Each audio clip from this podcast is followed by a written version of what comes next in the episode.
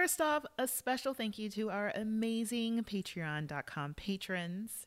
Terry, Erica, Stephanie, Suze, Diane, Barbara, Anna, Jenny, Jennifer, Karen, Mary, Kevin, Jill, Joe, Sarah, Kayla, Evelyn, Corinne, Kobe, Michael, Patty, Patrick, Reginald, Nora, and our forever first, Trisha.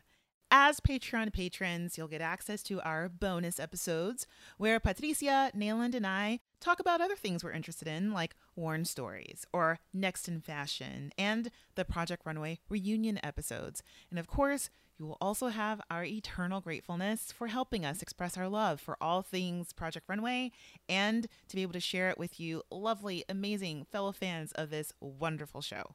If you'd like to become a Patreon patron, visit our page on patreon.com forward slash the workroom podcast. The link is in the show notes. Now let's get to it. Annie. Daddy, hold that paper again. Yeah, Wick.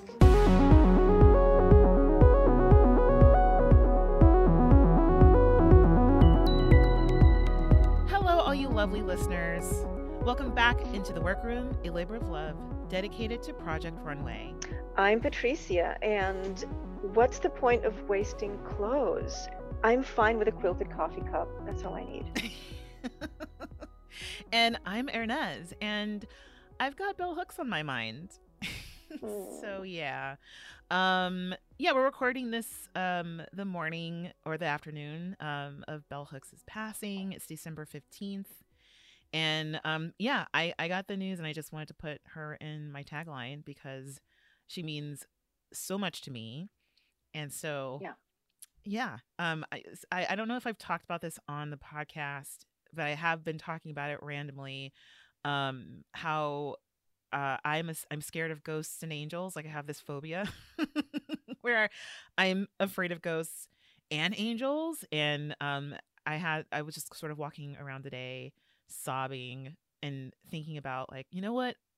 Bell Hooks is the only ghost who can haunt me. If Bell Hooks wants to haunt me, if she wants to come back and be in the form of an angel or whatever, I would welcome it gladly. But all the other ghosts and, and angels need, you know, that you can stay away do your thing, Yeah. even family. I'm just like that would kind of freak me out, but I would love bell hooks to, yeah, to just kind of um stick around in some way. But um yeah, just thinking about thinking about bell hooks today. Yeah. I so sad. And I usually go to Twitter to like mourn with the crowd and and Mhm. uh, but t- I haven't even had the energy to do that today. And for me, like bell, I mean, I, I don't think bell, bell hooks. I knew about bell hooks pretty much as soon as I moved to New York. Mhm. So I feel like that voice has always accompanied so much of my life here. Mhm. And I, in fact, first heard about bell hooks in a situation that did not involve any clothes. So Mhm. that's sort of like a tie-in to my kind of funny tagline, but there is a bit of a tie-in. Um, and there were no coffee cups. But all that to say that it's been like a, a constant presence, presence. Um, yeah. So what, what, what, what a loss for everybody. Yeah. You know? Yeah, an extreme loss. Um, I love assigning readings from um her book, which is one of my most favorite books, which is called Art on My Mind, where I discovered reading that that she's an artist and um just sort of dove into that. But she's so integral to my work and my practice, especially around empathy and and I kind of related to her from afar because I come from a very difficult, chaotic family and Mm. have struggled with that. And so did she. And she spoke very openly about her really fraught relationships with her parents and with her siblings Yeah. and growing up feeling strange and made to feel weird and off and Yeah. wrong and how she continued to struggle with that. And that's something that I deeply related to. And so from afar, I've um, felt this really deep connection with her in terms of the basis of my artwork. So today is very it's a very sad day. So Yeah. yeah. And may I share something about um, In Our Glory? Mm-hmm. Um, I read that essay in undergrad. I went to for to you know I went to undergrad for photo, you know, for four years, and I, I read that essay and I thought, oh my gosh, um, because I did not grow up with my dad, so I remembered had very negative uh, memories of my dad, and then my parents separated, so I Mhm. didn't grow up with my dad, but I knew who my dad was, and he would come visit. He would fly, you know, you know, across the, the ocean and, and, and see me like once every couple of years. I knew who my dad was, but I mostly knew my dad through photographs. So when Bell Hooks describes um, in that essay, I, I hope I'm not mistaken, but I believe it is Yeah. called "In Our Glory," In Our Glory. where Bell Hooks yeah talks about looking at a photo of of dad and just all the weight that the, the, those things carry and all the weight that memory carries about family. So I Mhm. and again for listeners who don't know me or are hearing this for the first time i don't come from a black family i didn't relate to it in that way but just the idea of like under looking at someone through photography and when i read when i read that essay i was really blown away by that being a thing like i didn't know like it was the first piece of writing that i read where i was like oh okay so those feelings that i felt those were normal things Mhm. you know Yeah. Same. so That's also very um, important for me too, coming from a black family, and and that that essay is about the power and the importance of vernacular photography as it um in the context of a black family um and, you know using her family as an example yeah but thinking about how we relate to our loved ones in photographs and especially those that we have a difficult relationship with and you know and particularly with your father um, same with with my my whole family including my father. And so then that um, there was there's a lot of grace and understanding in that essay um, in the midst of all of that. And so um, you know I, I was i'm just really I was always blown away by how honest she was, and I used her as a guide of like how honest should I be about yeah where I come from. Um, so I've always seen her as being very brave and just amazing. So yeah so yeah. yeah Hopefully I don't cry during this podcast, but um, I'm I'm I'm, trying not to cry now. But Well, but yeah. So I think it's um, I think it's okay if, if yeah. if one of us does or both of us does. I think it's okay. Yeah. Mhm. Um, and since you read that, I, I just want to uh, read something from my favorite essay, which is her talking to her friend Alison Saar, and Oh, it's yeah. from that es- it's from that book, um, Art of My Mind: Visual Politics, Mhm. and it's just Bell Hooks and Alison Saar just kind of talking about art. They're they're friends. Um, uh, they love each other, and um, and down below she says, imagining as a way to be empathic, to move into worlds we have not experienced yet, have come to understand, is a way of knowing reality that is no longer valued in our culture. I mm-hmm. found that critics and reviewers commenting on your work, being Alison Saar, don't discuss imagination. They are much more hmm. fascinated by your family history than by the way your imagination works. And they often assume that your aesthetic vision is shaped more by family tradition and art making than by your autonomous engagement with that imaginative realm you just talked about. You identify with Mhm. something and create worlds around it. It is often assumed that if we have an experience to draw on, we do not need to rely on imagination, that it just sort Mm. of comes naturally to us in some way.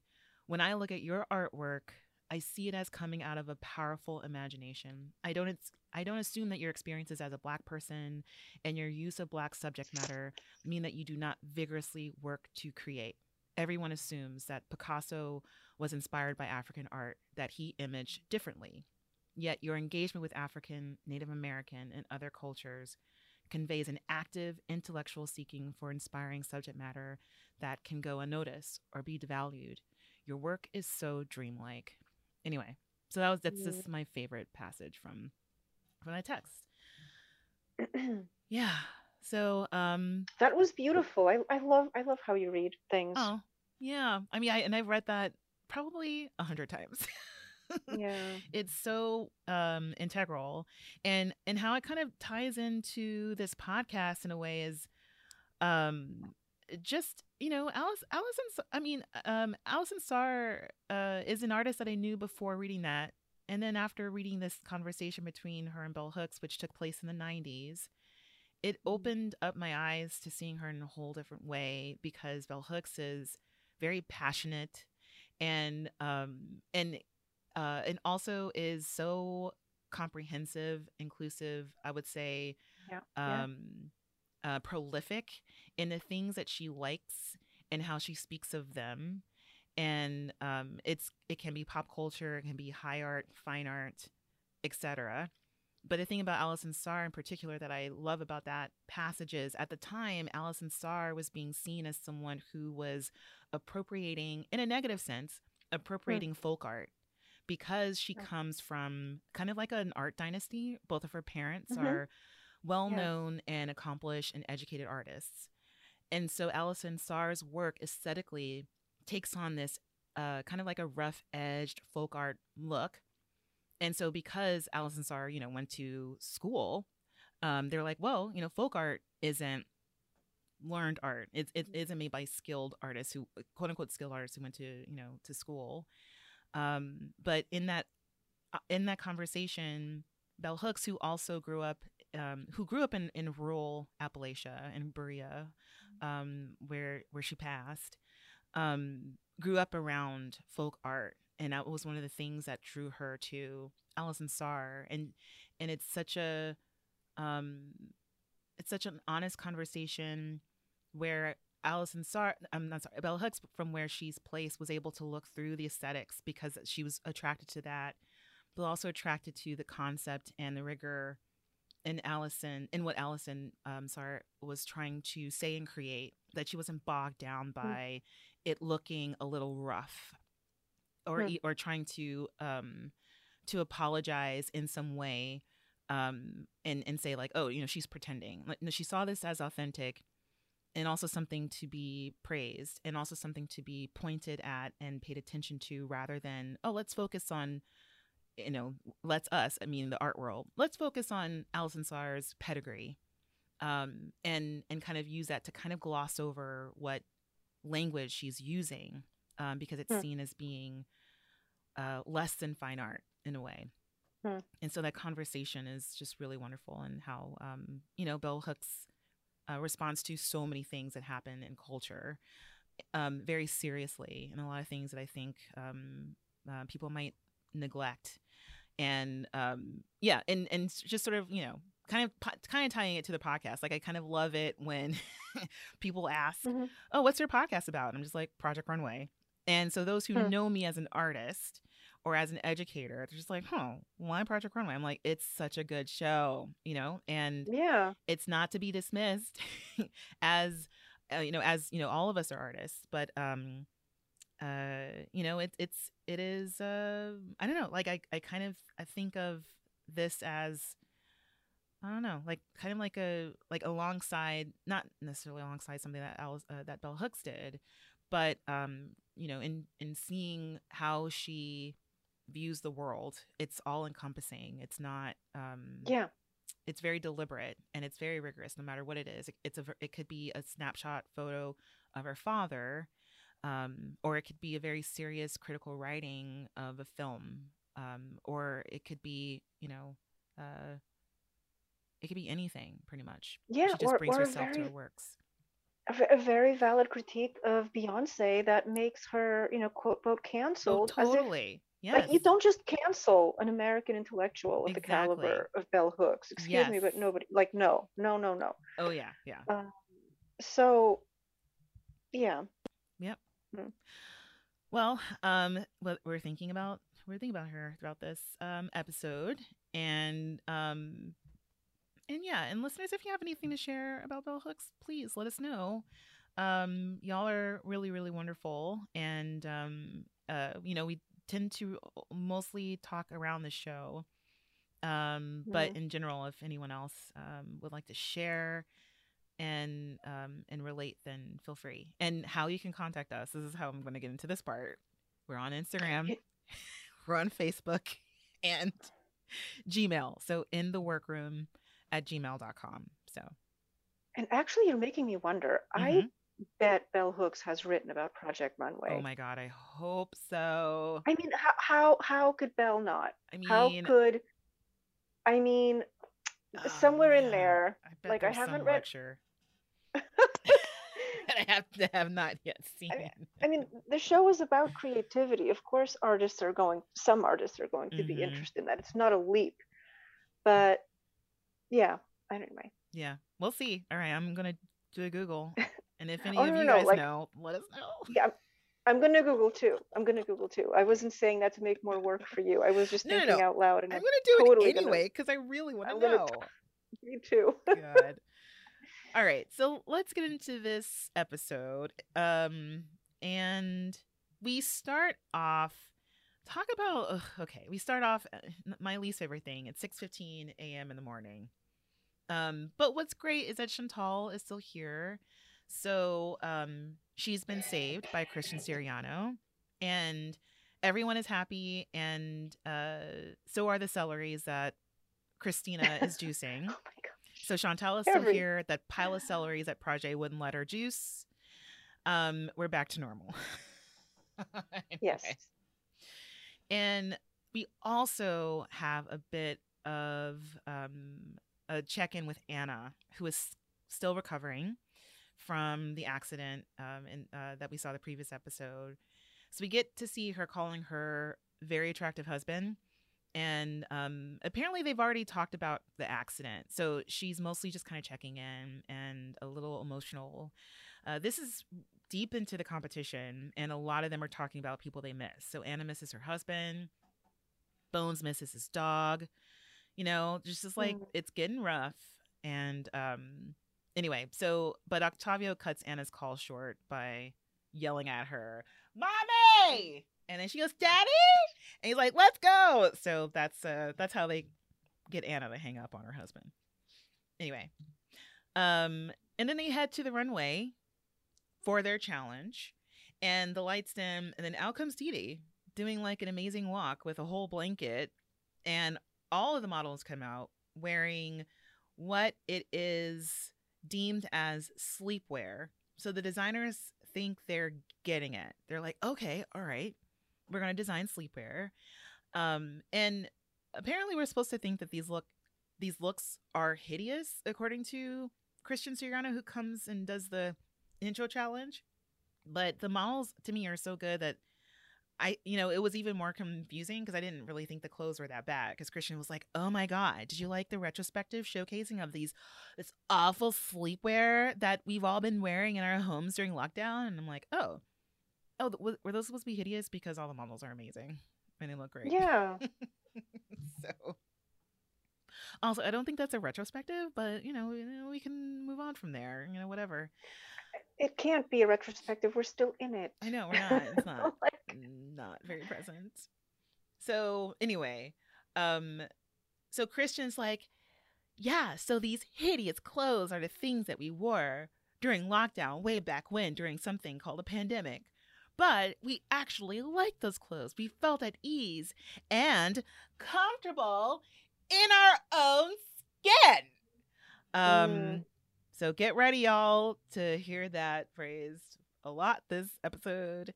Anyway um just like they've done during other uh uh challenges for some reason they're bringing up examples from um very established designers so they use vivian hugh balmain to show how designers are um, making a modern version of what christian calls effortless luxury so yeah. the official challenge is like take on luxury comfy chic for a day out on the town Yeah.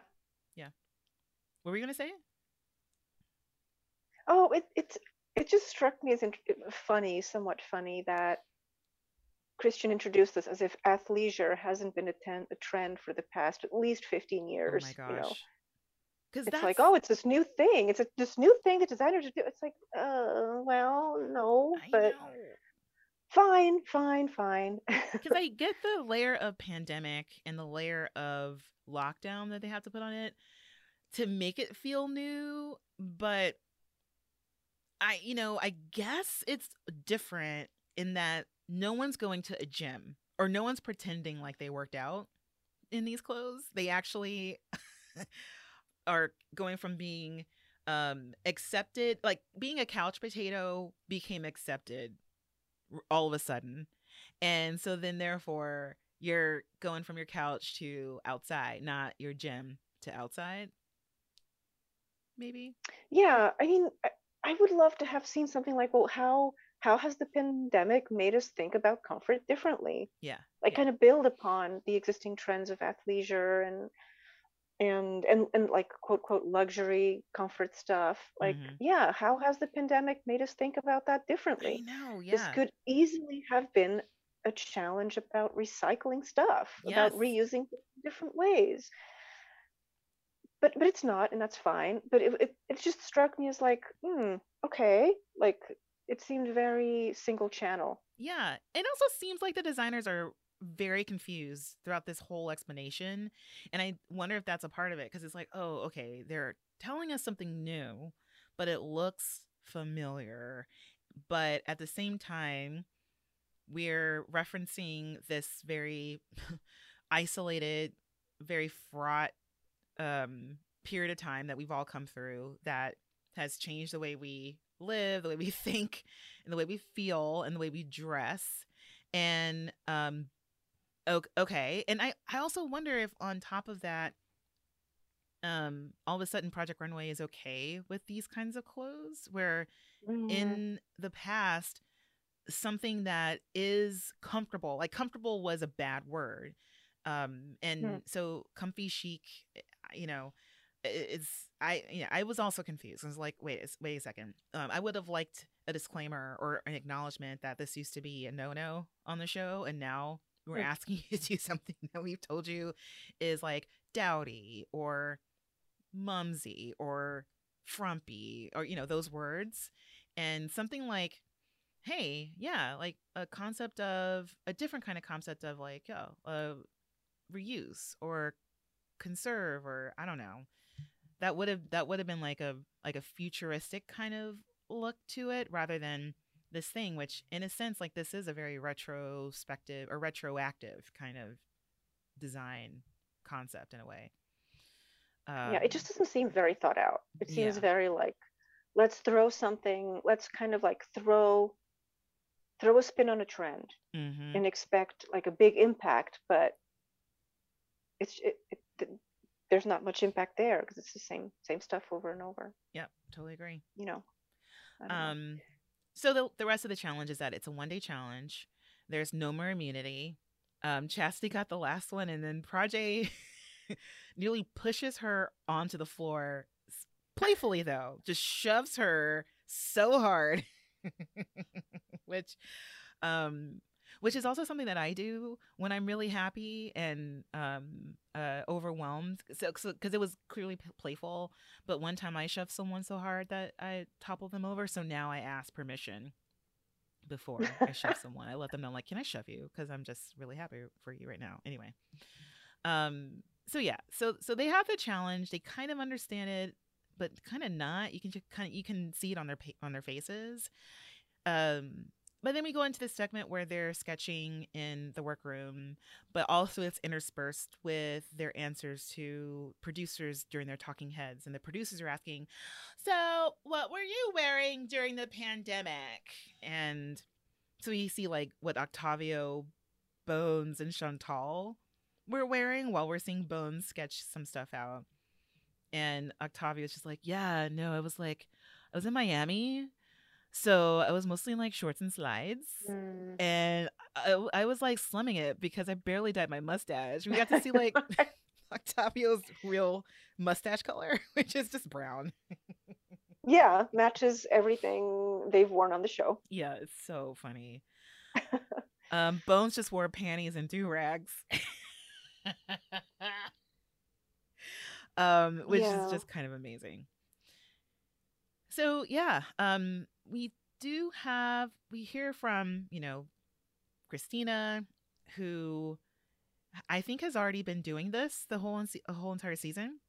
Um, this comfortable chic thing, Yes. and we have Anna, who is a lingerie person and is incorporating that into her work.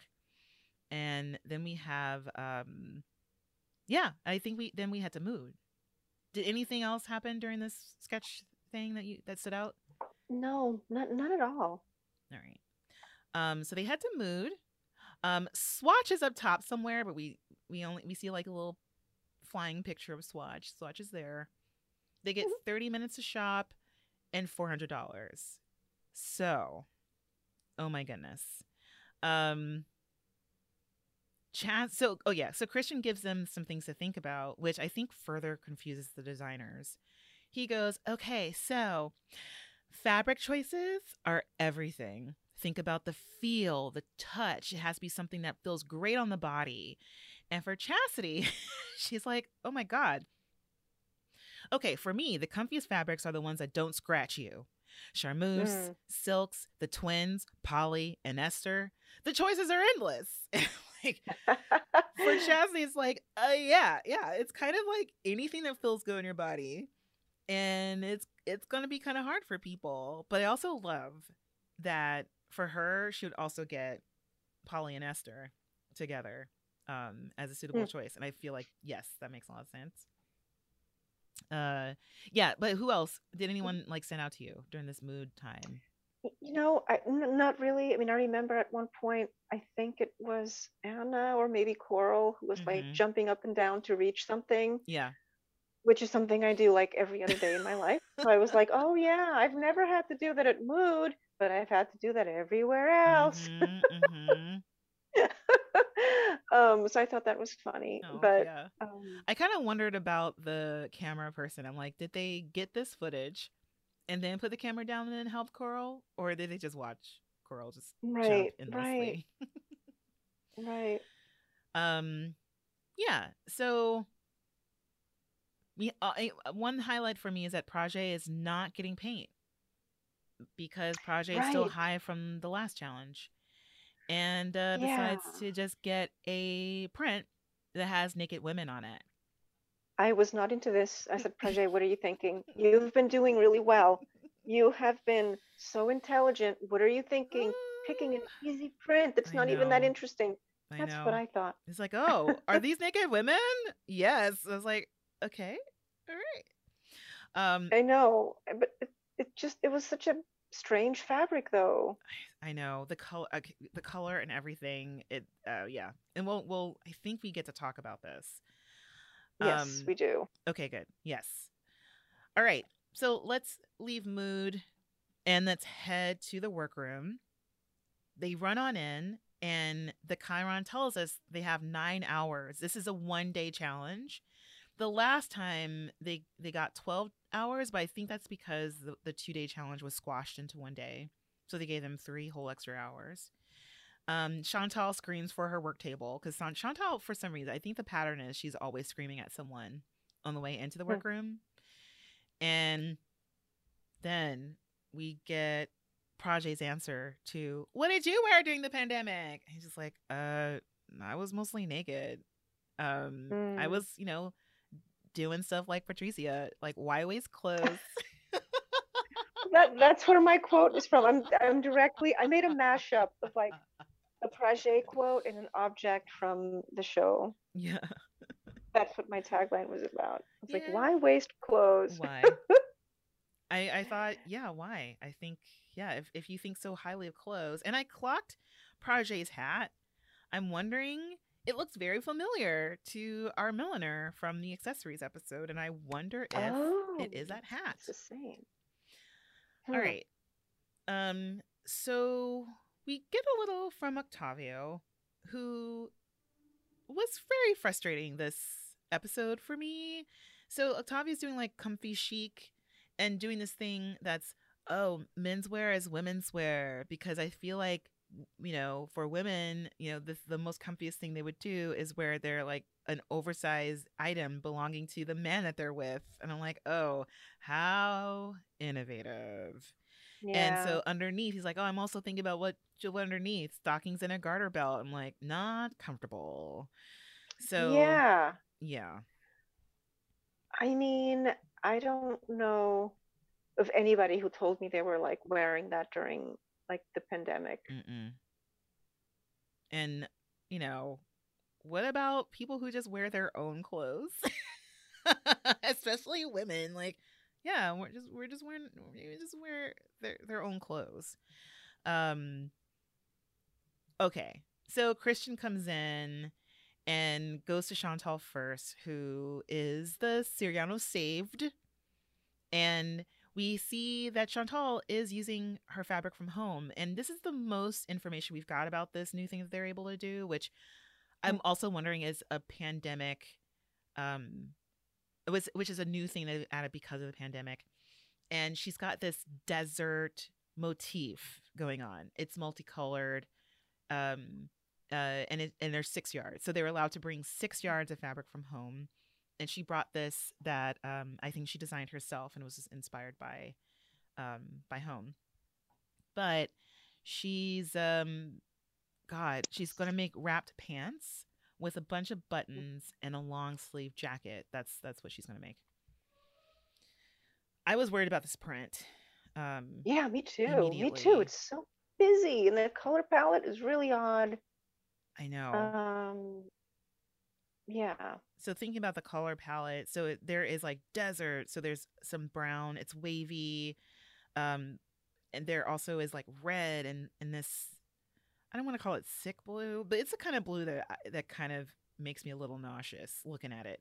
It's not a, it's not like a dedicated blue, and even the brown is sort of like a. It's got some mustard in it, or Yeah. or yellow in there somewhere. You know, I I thought it looked like a 1970s like kids' room wallpaper. Yeah, yeah, very know, very seventies. Mm, Like it didn't seem Shantall to me, but you know what? We're still getting to know Shantall. Um, or at least I am. Um, so I was like, okay, looks really busy, but okay. I know. Yeah, same. Uh, because then we head over to Christina, who's also working with prints that I do not like. And Chasity says something about this later where she's like, you know what? Christina goes into mood. She chooses fabrics that nobody else will pick and Mm. puts them together. And I, I totally agree because she's got a lot of blues that she's combining together, already printed, already pinned onto the mannequin. And Mhm. um you know and there's here's something else that we're learning about christina is that i think she really likes or i should say i'm learning she really likes accessories and joke accessories too i think christina is hilarious um Yes. she's she's going to make a quilted coffee cup for her model because she's like yeah you know um you're on your couch and then once you go to the party you need something that's going to carry your coffee cup you know like, Like a, a cocktail, cocktail. drink no like a coffee cocktail to go to the club um i mean to go to the party at night um yeah it's like yeah you know just bring your caffeine Yeah, I mean it's very echo. Like I'm ready for my refill. mm-hmm, You know. yes yes I like that aspect. Um, next we have Octavio talking to Christian, and we and Octavio has also brought um, fabric from home, and it's this black quilted fabric um, that has like a white trim on it. It's gorgeous. It's it looks Yeah. very comfortable. It doesn't look like a comfort at all. It, it's really it's a really nice piece of fabric. But Octavio is set on using this brocade, a silver brocade that um from Mood as a sweatshirt, and Christian is trying to talk Octavio out of using the brocade. Like, oh, look at this quilted fabric from home. Oh, this is nice. But Yeah, it's cozy. Yeah, but like I think Octavio doesn't like it because it looks too basic. Too plain. Yeah. Yeah. I mean, Ot- Ottavio it really does make a point of saying, look, if I'm going to make a plain thing, I don't want to pick a plain fabric to do a plain thing. yeah. Great.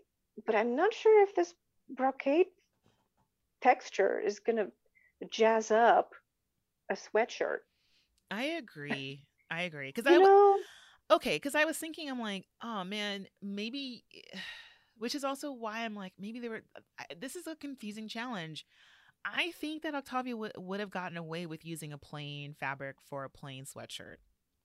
for this challenge, but no one knows this now.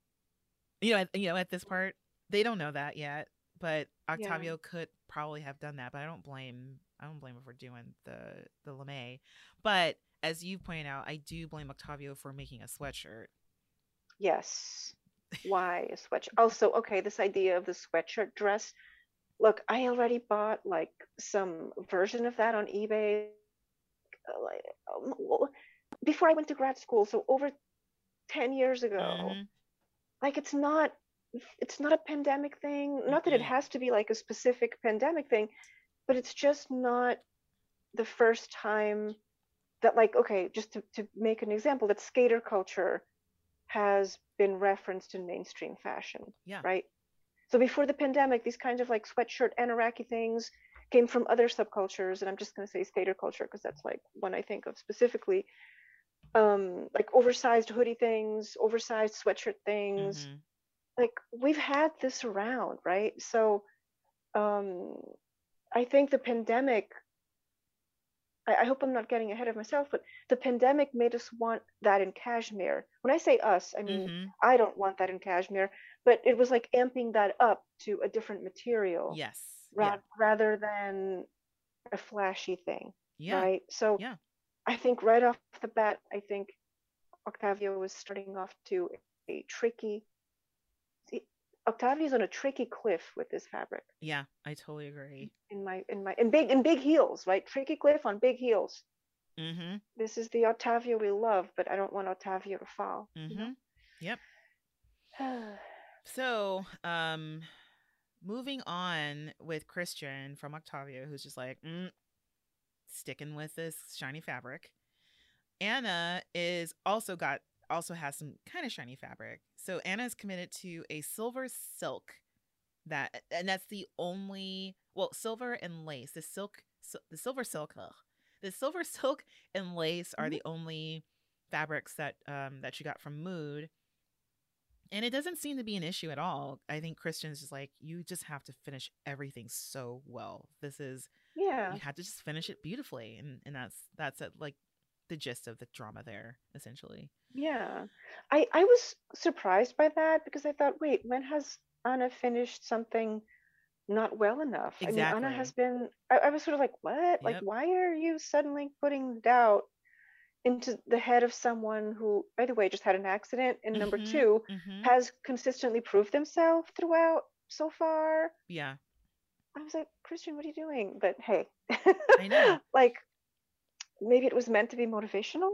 You know, and I- Um, and also there's something that I've noticed about Christian and the designers is that when Christian does things like that, it no longer derails them.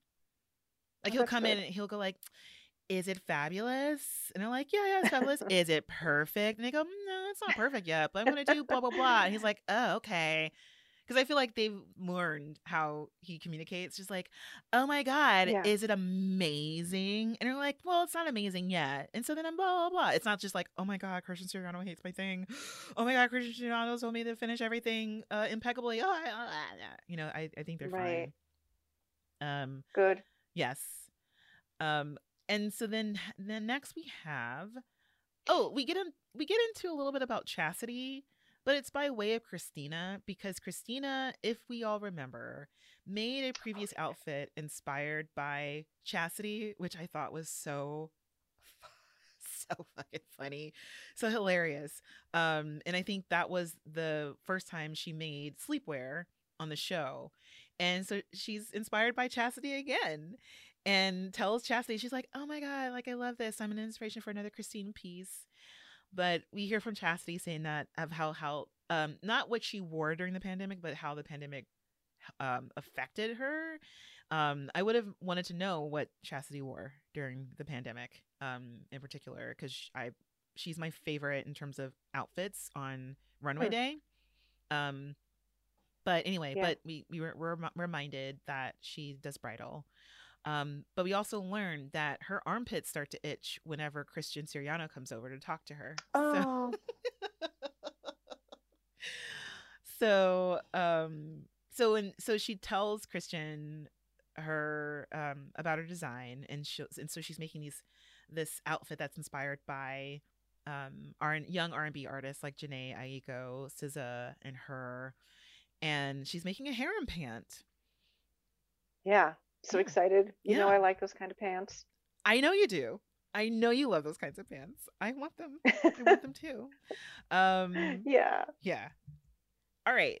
Next we have Zayden. And Zayden's just playing with some silhouettes. But Zayden also is speaking very quickly to a point where there's like there's like this deer in headlights, but yet locked focus look in his eyes. And um Christian says something like, Okay, I see that this knit you're doing could be a really cool shape. You're making a dress now, but mm. I don't think this is a dress or a skirt. And then mm. Zayden's face like laser beams over to him like, bitch, what? That's that's just what I read. And Christian's like, oh yeah, yeah, no, but listen, it's gonna be amazing and fantastic no matter what, right? And then but that look never leaves Zayden's face. And I I don't know.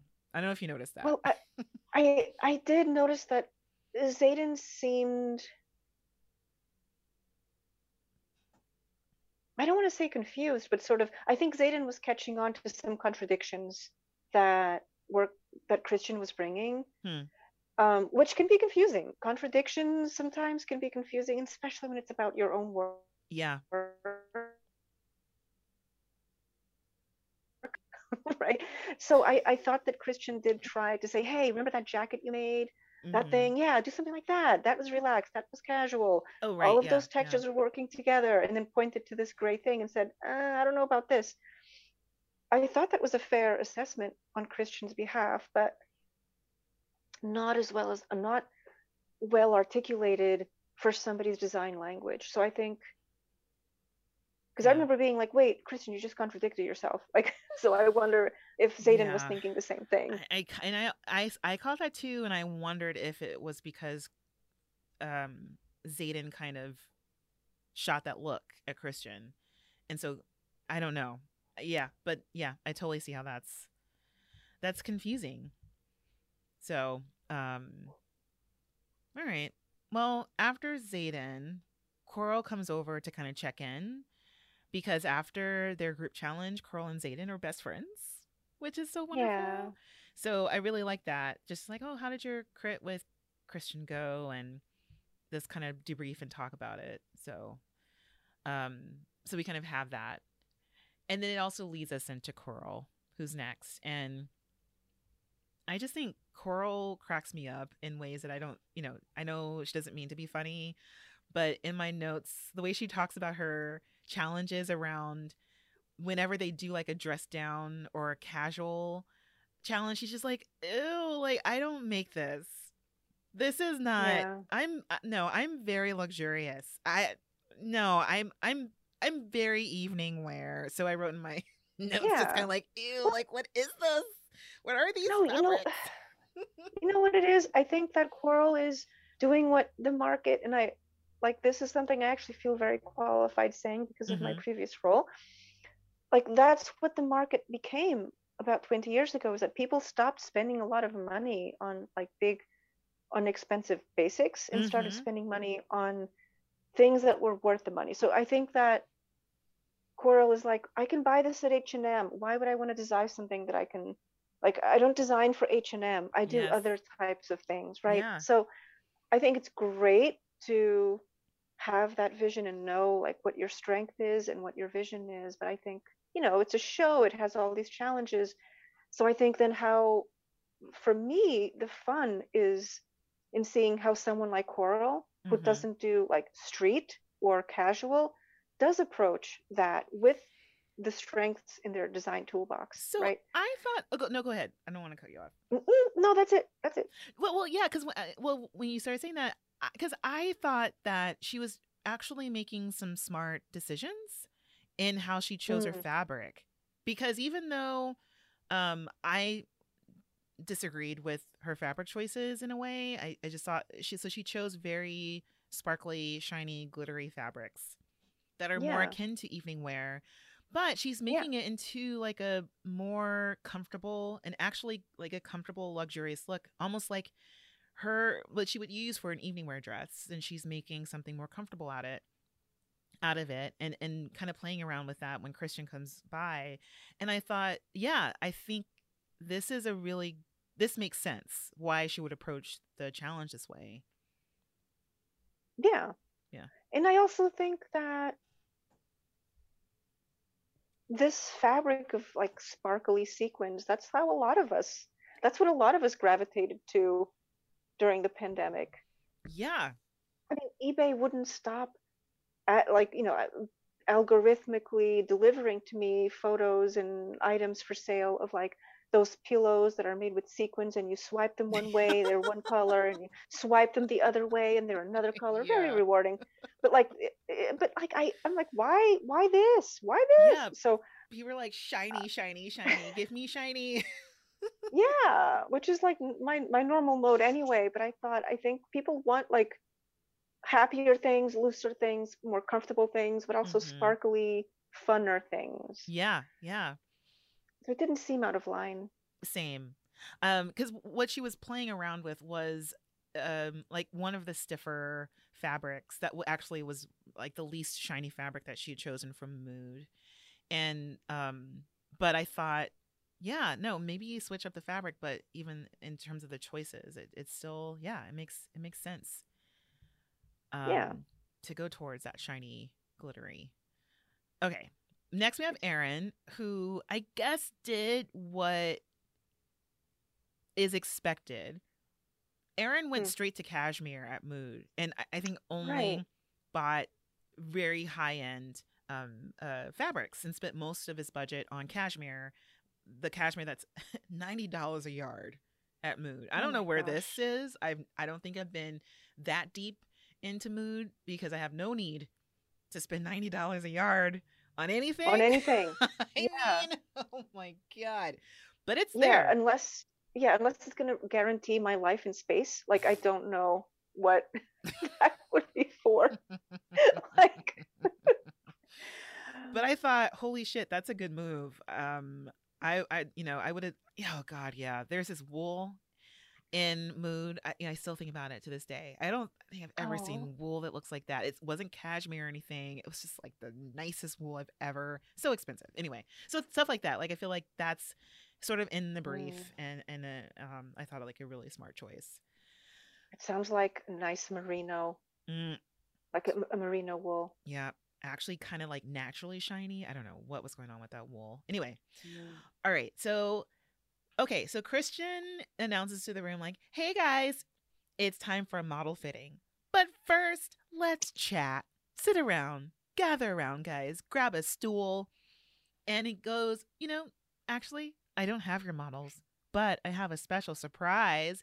And in walks, dun dun dun, Cyndi Lauper and Project Runway season 19 winner, Geoffrey Mac. Uh, Yeah. yeah, yeah. Okay, so well season season 18 oh my god, season right? 18. Oh my gosh, this is season Yes. 19. Whoops, Yes, yes. correctly. it's okay it's yes. okay okay just to not confuse listeners like that's all yeah. um, Um. Yeah. I mean, what a moment I mean, it's just like I, I, you know, this. I don't know if we've had any return, um, icons on Project Runway.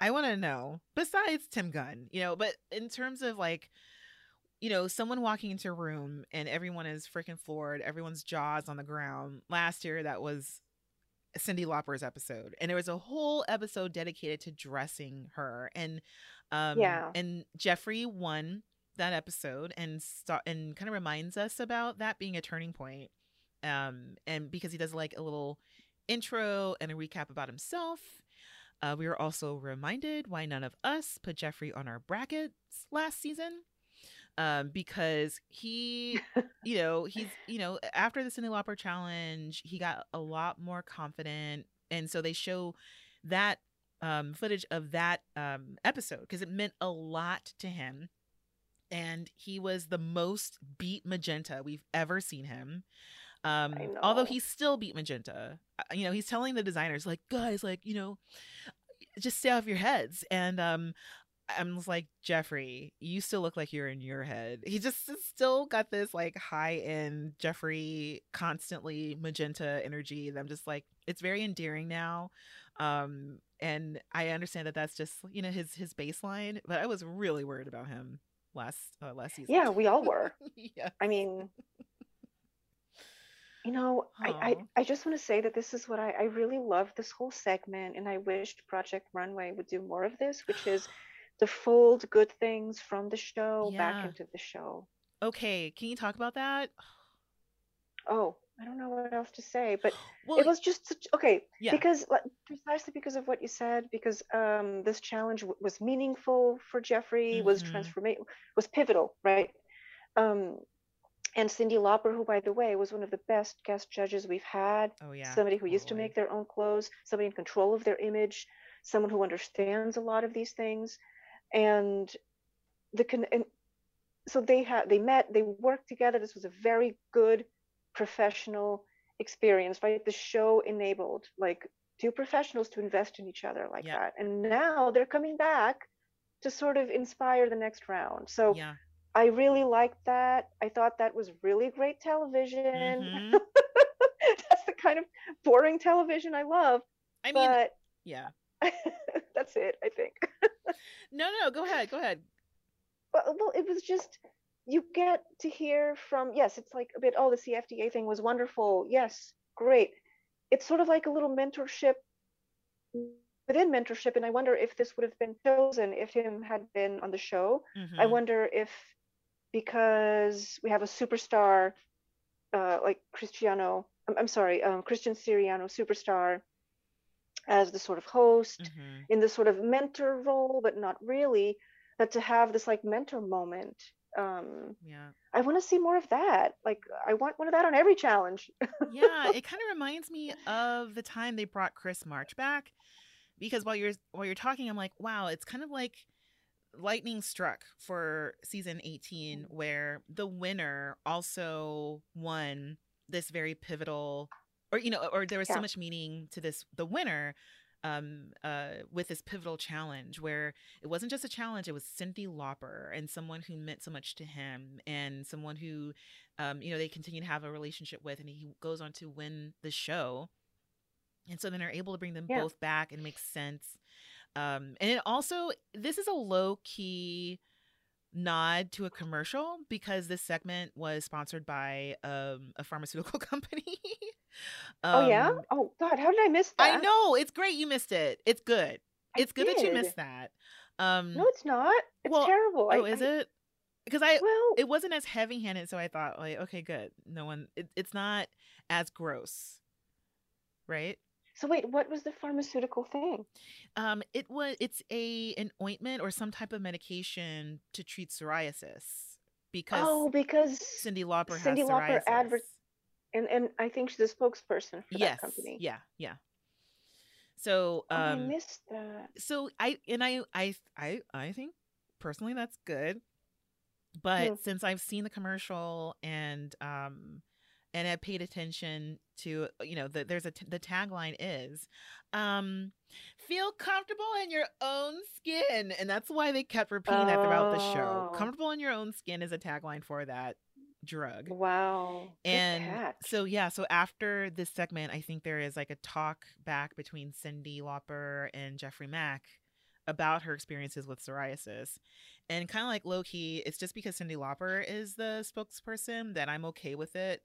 Um, but Yeah. also like I suffer from bouts of eczema and Mm. I'm just like I can't use that um drug, but but the way she talks about psoriasis, I you know I, I'm, I'm I can very much relate to how painful it is and how um, disruptive it is to your life, and so I'm just Yeah. like, and I and I think there's a little bit there's a lot of authenticity into why she's um, the spokesperson for that drug, but also I love that it went really subtly through the episode. It wasn't just like, hey guys, you know, Yoplait is sponsoring this. Let's eat some Yoplait, Yeah. talk about Yo, you know, stuff like that. Yeah.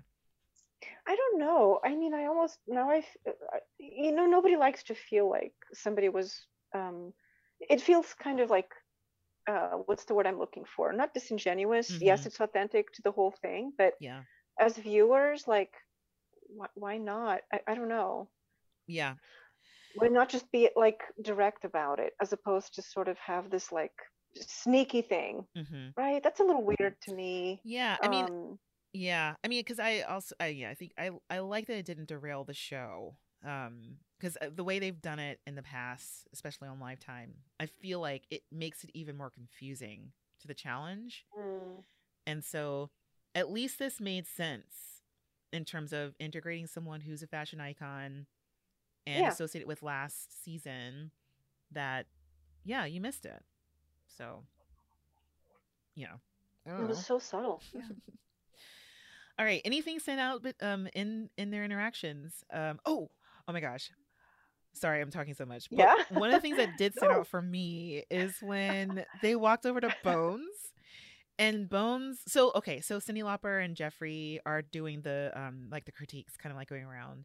They walk up to Bones and Bones is like, "Oh my god, Cyndi Lauper, I am freaking out." And she goes, "Yeah, yeah, yeah, I know. I'm famous. Yeah, yeah, yeah. Um yeah, thank you. Thank you." and she just goes in and they they talk shit about his his outfit because he's got this crazy print on the bottom. Um, he's using pinks, so he's got this blush, very bones-ish kind of draped top, and then Yeah. this really really bold pattern on the bottom. And they both go like, "This looks looks like two different designers made this." And he's like, "Okay, Yeah. all right, all right. I'll rethink it. I'll rethink it. Um, but yeah, did did you have any favorite interactions here? No, I mean, to be honest, all of them were my favorite because I liked how they talked to everybody. Oh, I did like actually how Geoffrey talked to Octavio by saying, "Hey, hey, no, that's you talking yourself out of trusting your first Mhm. idea. Don't do that." Mm-hmm. So, you know, all of those things I enjoyed so much, but mhm. nothing that any of the contestants really stood out. I mean, I, I once again I thought I I've been talking about how much I appreciate Bones, how Bones conduct themselves. Mhm, mhm. Um, and this was another example where Bones listens very gracefully, Mhm. absorbs. So I also did not like what Bones was making. I was like, "What are you Mm-mm. thinking? What's happening What with all point? these things? Like nothing's making sense here." But I thought, okay, like Bones is listening, so I know that change will happen yeah, totally. Um, because I think Bones is actually a really good listener. yeah, I agree, and I also think Chasity is a good listener too. And oh yeah, oh yeah. so um, uh, Geoffrey comes over, um, and Geoffrey is reunited with Dee Dee. He's like, "Oh, you have Dee Dee, amazing, oh, Dee Dee." and so, so Sin and Cyndi Lauper says, "Like, I noticed this outfit as soon as I walked into the room, it just stood oh out." God. And of course, like Chas is like, "Ah, crap!" ah." So anyway, but um, Geoffrey points at um, a, um the waistband. So there's something happening around the waist, and Chasity's got these harem pants on. Geoffrey goes, "You have to interface the hell out of that." And so Mhm. in the talking head, what I really appreciate is that the producers asked Chasity to, to explain what interfacing is. And Yeah. yeah, and interfacing essentially is like a backing to the fabric to add more stiffness and structure. And we see later when they're kind of like, you know, when Cyndi Lauper and Geoffrey leave, um, I think it's Prajjé asks or Bones asks like, Chasity, what are you doing? She goes, I'm double interfacing this. and so, um, and I think that was really wonderfully constructive feedback because it's like it, it's because Geoffrey's like it's finished, but it's not. It doesn't look like tight. Like this needs to look crisp and finished, and you need to Mm. interface the hell out of it. So yeah. yeah. Yeah. Yeah, that was good. Yeah. Um. Yeah. All right. So, um, Greg. Oh my God. Why am I saying Gregory? Geoffrey and Cyndi say goodbye. Cyndi's like, "I'll be thinking of you." Mhm. I need to get her accent down because I, I I really love her accent. But she's like, "I'll be thinking of you," and that also I didn't like that because it meant that she was not going to be a judge. So Right, I- right. I I, know. I thought that too. yeah, I was like, And you know. I spent I spent so much of my life thinking that um, Cyndi Lauper was Australian, but she's actually from from Queens. yeah, she's New York. I She's a New Yorker. I had no idea. I had no idea until like five years ago or something. don't I know.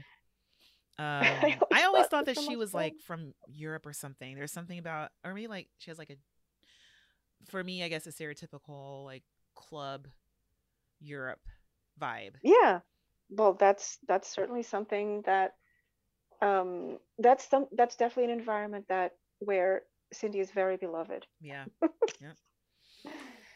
All right. So they leave everyone. Um, Bones is uh, rethinking that that whole look and does this wonderful thing where so I think Bones is just kind of like um, walking around the workroom holding out the scrap of fabric that is left because um, you know with all of I, I have a feeling that Bones spent a lot of money on that charmeuse and so there's not a lot of it left and so um, there's a little bit of stress around how do I rethink this look? And it doesn't really fit the model. Um, and Chasity is like, oh, so if the pants are too tight, if you, you don't have to scrap the whole look, what I would do is I like to put in a tuxedo stripe.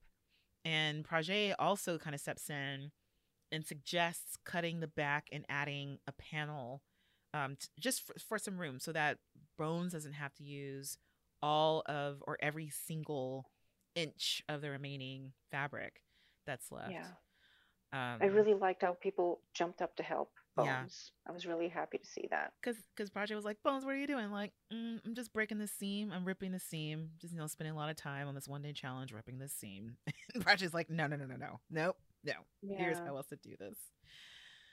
So yeah, um, so we get to the end of the day. The designers go home and pretty much just pass out. And Yeah. um, you know, there's like a wonderful moment where we learn a little bit about Christina, who writes physical letters to her parents. Mm. And then we get these really adorable pictures that some of them look hand colored of her growing up and of her parents and stuff. Um, and how much she misses them. So, um, all right. Nice. Uh, all right. Ready for uh the next day? Yes. all right. Yes. Um, so the next morning, we wake up in the apartment, and um, everyone is tired. They're trying to keep each other encouraged. Octavio's like, I've got to, I can't let this competition get to me. I've got to just, Mm. you know, keep it going. Um, and then we head back to the workroom for the end of the day, kind of rush before the runway. Mm. Anything to say about this time before we go onto the runway? I don't think so. No. yeah i don't have much either um and and what i really appreciate about this episode is that we got so much of their process and the design with christian checking in with the designers and also cyndi lauper Yeah. and and geoffrey so i feel like um you kind of know what they're up to all right Yeah.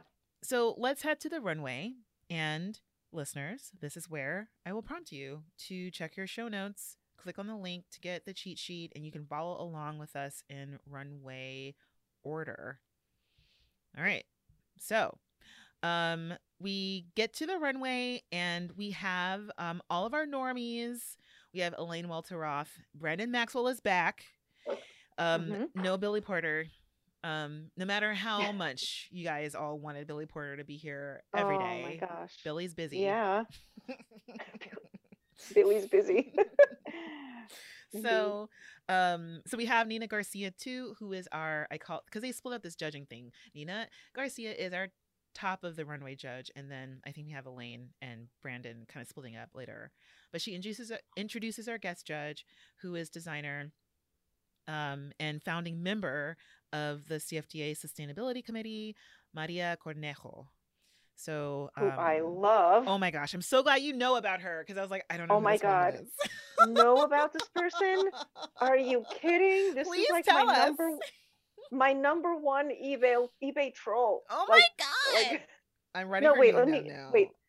Maybe that's troll. not like the maybe troll is not what I mean is Well, I troll for those clothes yes, on eBay. I- That's what I mean. My I number get what you mean.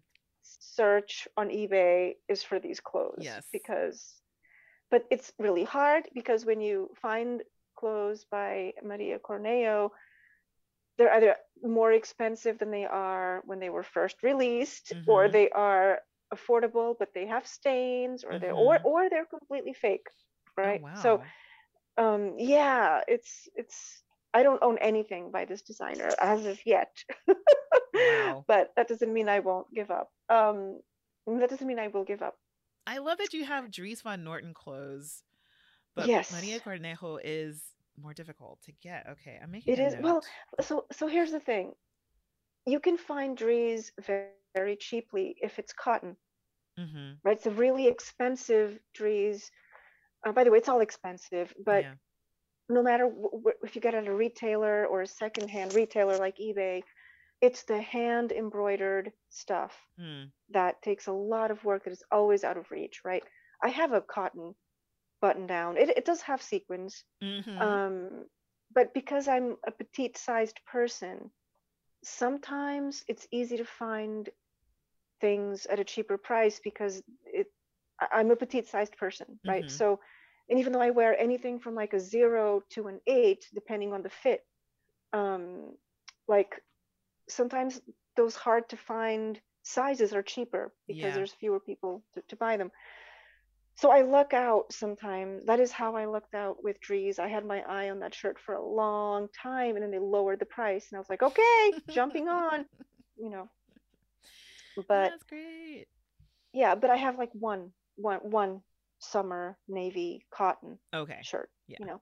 The the silk is way more expensive and the embroidered silk even more and then all the other applique things just get more and more expensive. Yeah. But oh gosh, those I love. it's not a dress, it's not a coat, you know, it's just a button down. Yeah, but still. Very It's nice. It's very nice. It's very nice. All right. Yeah, I mean, yeah.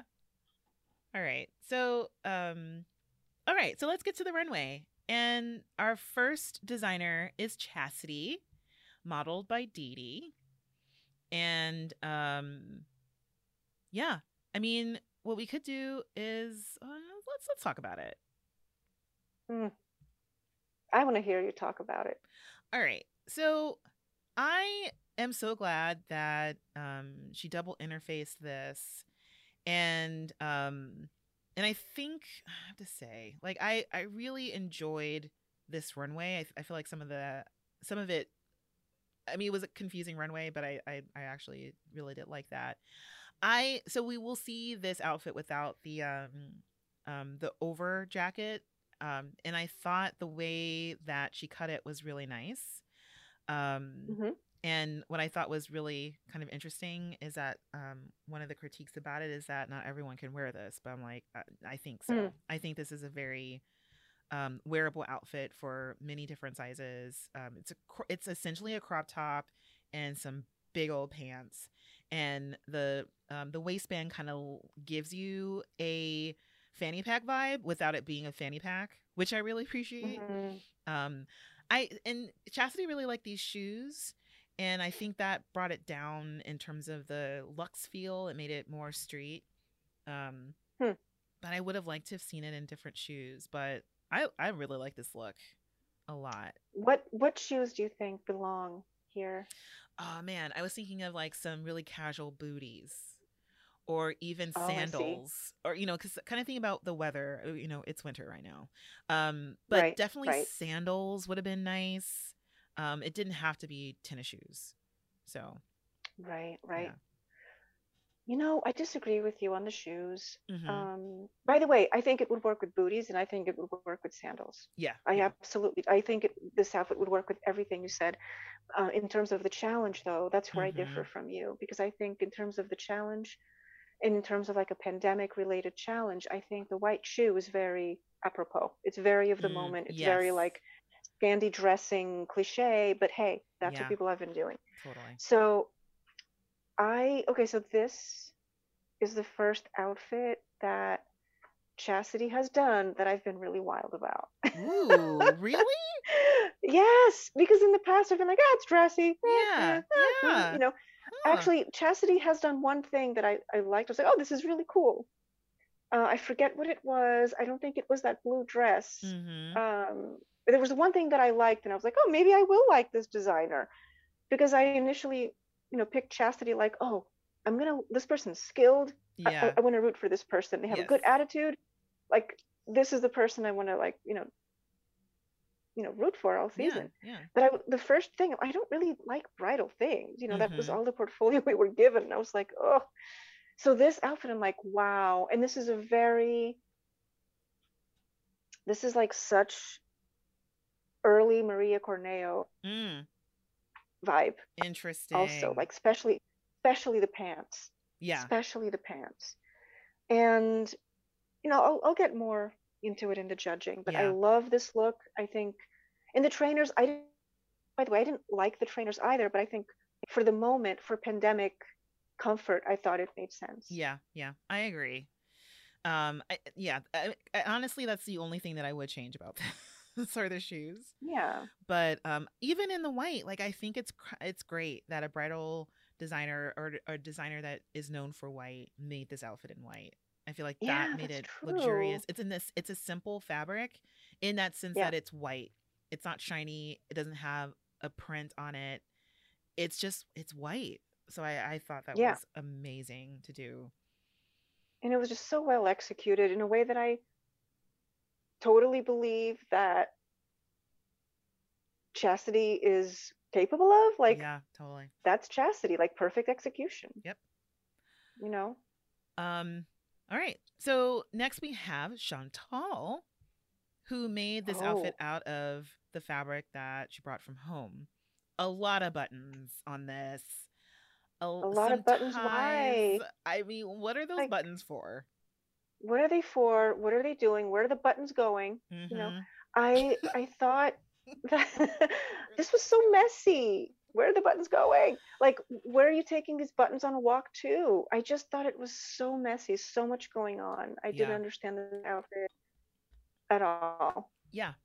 All this made me No- think of nothing is, of it makes sense. Yeah, because all this made me think of is like, oh, remember that one time when Shantall made a really nice anorak jacket, and Mm, I'm I am like I think it's I just think the buttons are really strange and the the and I think it's because it gives me more of like a sporty utilitarian look. Um the top kind of or the top jacket kind of lent to that. Um Mhm. but I think underneath with having that really taupe high low uh sweater or sleeveless sweater or whatever it's called really Yeah. added to bringing it down in a way and I I just couldn't I I really didn't like the colors of this. print. same, same here. Yeah. I thought it was like, oh, All right. Ready for cor- coral? yes. All right. Coral is next. And um I love these pants. Um and it's just sort of unfortunate though that so many people did those pants on this runway or kind of Oh. like focused on that. And she's back to doing macrame in black, which is upsetting. Um Mhm. and uh it's it it just was I thought fine and also appropriate. Like I kind of feel like she was like, "Oh, I know this isn't this doesn't meet the challenge, but I'm so confused by this challenge. I thought it met the challenge." I'm like, you know, if I'm Mm, if I'm getting up from my couch and I just happen to have some shiny pajama pants, then I'll throw on this top that drapes over my body and um and also you know is a little uh, high low and has some um some details on it. I, and I think this is totally fine. What'd you think? I thought this was like, oh, I mean, everybody did a jogger, right? And I feel Mhm. like, yes, we've seen, again, the jogger, athleisure, boring. Yes, it resurfaced in during the pandemic in expensive fabrics. Um, I thought this was okay. Mm-hmm. It was okay. Yep. Same. I didn't really like the top from the back. It looked complicated. And this is what I thought a lot of the designers went wrong with this challenge Mm-hmm. is they made very complicated things Okay. for a challenge that was supposed to be throw it on and go and feel like a thousand bucks or something. Yes. Yeah. Um. Do you feel that way about the next designer? And the next desi- designer is Aaron. Yes, I do. Okay. Same. I do too. I did not like this outfit at all. Um, I saw these huge pants come out and uh, and a very very high to low shirt and this is a shirt that I couldn't wear. I have a larger bust. I would not wear this Yeah. shirt because Yeah. it's just unwearable for me. I, I don't want to show underneath, and also eh, whatever. I it's just I couldn't wear the shirt. I was like, okay, this could be comfortable, but I feel excluded from it. It's fine. But then the Yeah. extra layers, and as you were talking about Coral's outfit from behind, I thought Aaron's outfit from behind was also a mess. Yeah. So I thought it was the proportions were off in every way. I agree with you. mhm. Like I'm a small breasted person and I would not wear that Mm, because it's not practical. If you have to like getting something out of a shelf, you know, mhm. like okay, there's no point in having a shirt at all, right? Um th- but also every proportion was just so out of control. Like the pants I think it's like a palazzo pant, but it's like so wide. it just So looks like a clown pant. You know, it doesn't look like there's nothing refined about any of it. Yeah, there's there's just too much fabric. And then Yeah. and from behind, um, you know, the top sweater duster thing has this finish that's in um that's a triangle. It's like a triangle pointy finish in the back. And I think that Yeah. adds to the proportion being off and for it looking so busy because there's so many shapes happening in a way that just I you know I get it's supposed to be like effortless bohemian maybe and this person has all these different clothes and and aren't thinking about that but I'm like but you as a designer can think about it Yeah, and So- this, this is the kind of clothing where like exactly, it's so busy in the back. And if you think about it, if you wear like a crossbody bag or a seatbelt, mm-hmm you, you can't just you have to think now, yeah right? And even as you're putting these things on, it's like you're going to be very aware of like, oh, there's like a, strap back there. Oh, there's another strap on top of a strap. Like that's the opposite of what this challenge was supposed to be. exactly all right let's go on to our next designer and that is Octavio with Mimi um Oh, who I think is the only person who really could have walked this outfit with all of the theatrics that go into it I know. Um, what I love is that so on the oh my gosh, I had a really hard time with this on a cheat sheet because I was trying to show the sweatshirt. Um, Mimi for a lot of it raises up the sweat the sweatshirt to show the lingerie underneath, and um, I you know it was just a choice. I chose not to put that on there because I thought the sweatshirt was the main point of Yeah. this outfit. yeah. Um, uh, and there also there is a moment where Mimi juts out her hands her arms, and because the sleeves are really really long to add on to this kind of bunched up aesthetic, that actually to me made the outfit less wearable, because just to kind of imagine what it would feel like to have that around your arms, it's a lot of bulk, um, the un- a lot of unnecessary bulk for that length, in my opinion. But I, I, but I, you know, I have to separate myself whenever Mimi is modeling clothes, where I'm just like, oh my god, I love this outfit, but it's Mimi, Right, it's not the right. outfit. I know. so I know.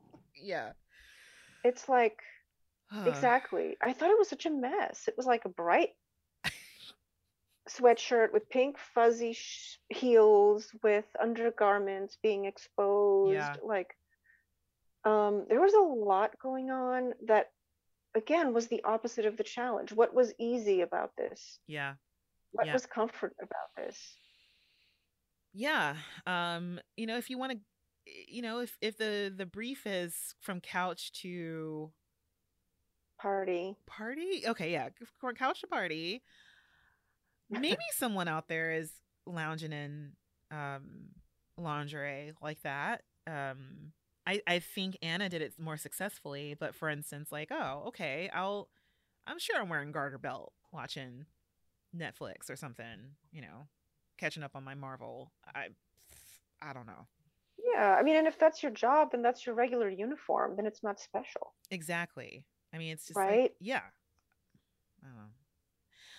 all right next we have Prajjé and this print outfit your thoughts patricia Um, on Prajjé, mm-hmm I was disappointed. I was like, okay, so the styling was pretty good Mm-hmm. in that I thought the shoes actually went really well with pandemic trends, pandemic ideas, etc. Mm-hmm. But I thought the fabric, that vest on top thing, the co- like there was so much going on that I didn't understand. I know. I you know, Um, yeah, go ahead.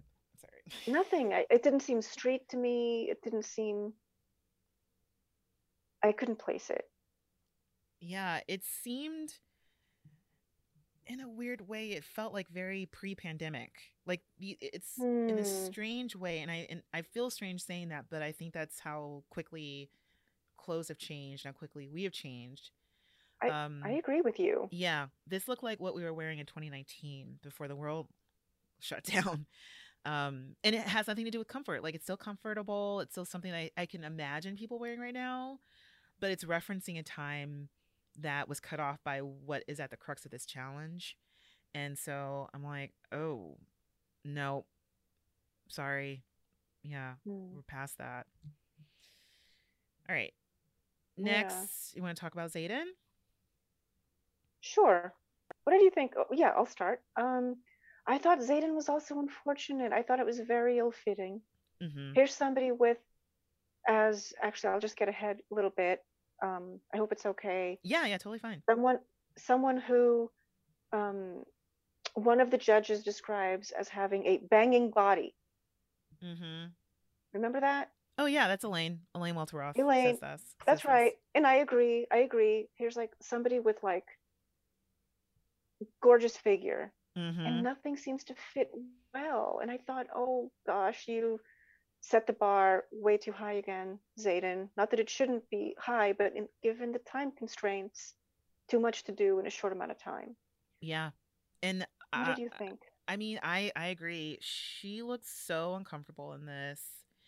Um, I, there's something about this model who I think has, um, I, I and I clocked her because like her body is so shapely and Yeah. um everyone and and also just sort of like how she walks she walks front heavy and i noticed that i think when chasity um designed um when when she was chasity's model and there was something very front about chasity's design i'm just like oh man but it doesn't balance out her shape and um and for this i i was just like can we just have something comfortable? You know like comfy? Like this is how can you make how can you bring what what you would make joggers out of or sweatshirt material and fit it so uncomfortably? They're darts um it's it, you know they're darts in the front around the bust line and i get it to kind of shape it um because you know she's got a larger bust. But then also this high neck like what's up with this turtleneck? Oh my God. It just looks so Yeah. enclosed and yet almost kind of the way that I'm wondering about how these designers have approached this model in particular um, because she's Hmm. plus sized, where it's like we don't want to add any fabric onto her. Even when she was Octavio's model, that one um, episode where he kind of like just draped fabric around her and it just was shapeless and Mhm. ridiculous. Um, but this, it's almost like um, I would love to like seen like actual joggers or something that um, is Hmm. akin to the really nice bomber that ev- everyone seemed to really like. But I I kind of thought this bomber jacket was very childish looking um, because of the lining. It reminded me of like in between like a ski jacket or what you would think a ski jacket was. Um, Mhm. But there was something about the gray next to this really busy print on the inside that felt childish to me. And also, it's cropped. It's a cropped jacket. Nothing Yeah. seems comfortable, but they're all in materials that are very soft and nice to look at. But unfortunately, Zayden has like crafted it to kind of be really uncomfortable. That's yeah, that's the only way I can really put it. Yeah. So I totally agree. And I don't think a crop jacket was flattering. A, a, a crop jacket can be flattering to a lot of body types, Right. but here, not really. mm-mm. Like it needed to be shorter. I don't know. yeah, I mean, especially with that high neck, like this is a that was a really high Yeah. turtleneck on that. And Oh then that God. little purse. I was like, why is she carrying that around? Like, wh- where's the purse going? Yeah. Um, like, where's that purse going? kind of like fast forwarding to the judging, like spoiler alert, this was on the bottom, but um Oh. someone asked like, "Oh, can you undo those ties?" because Elaine was like, "Man, what's up with those ties?" Everyone is tying the cuffs. Um Coral did it and I think we we've seen it in a couple of challenges already.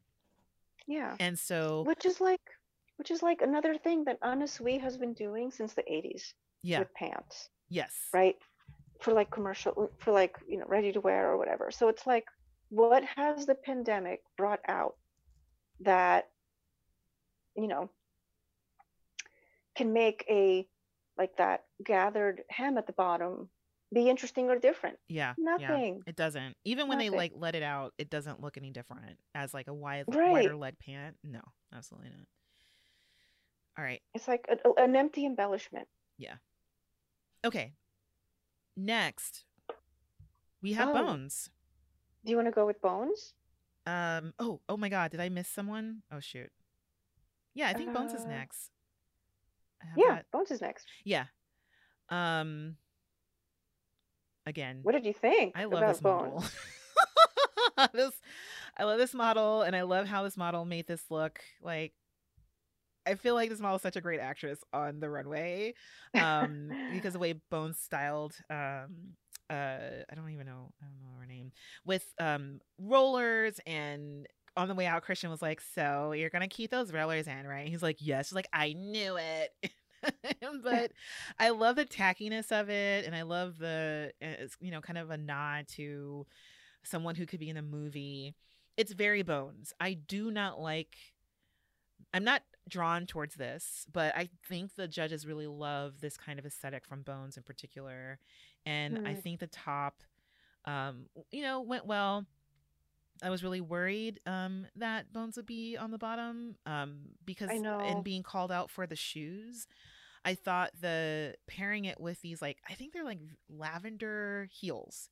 Um, yeah, was a little bit off, but um, for the I, most I part, agree. this is what they like to see from Bones. So I was like, all right, great. That's what I think. I totally agree. I mean, the top was interesting. That like side twisty. Like I thought that was kind of nice.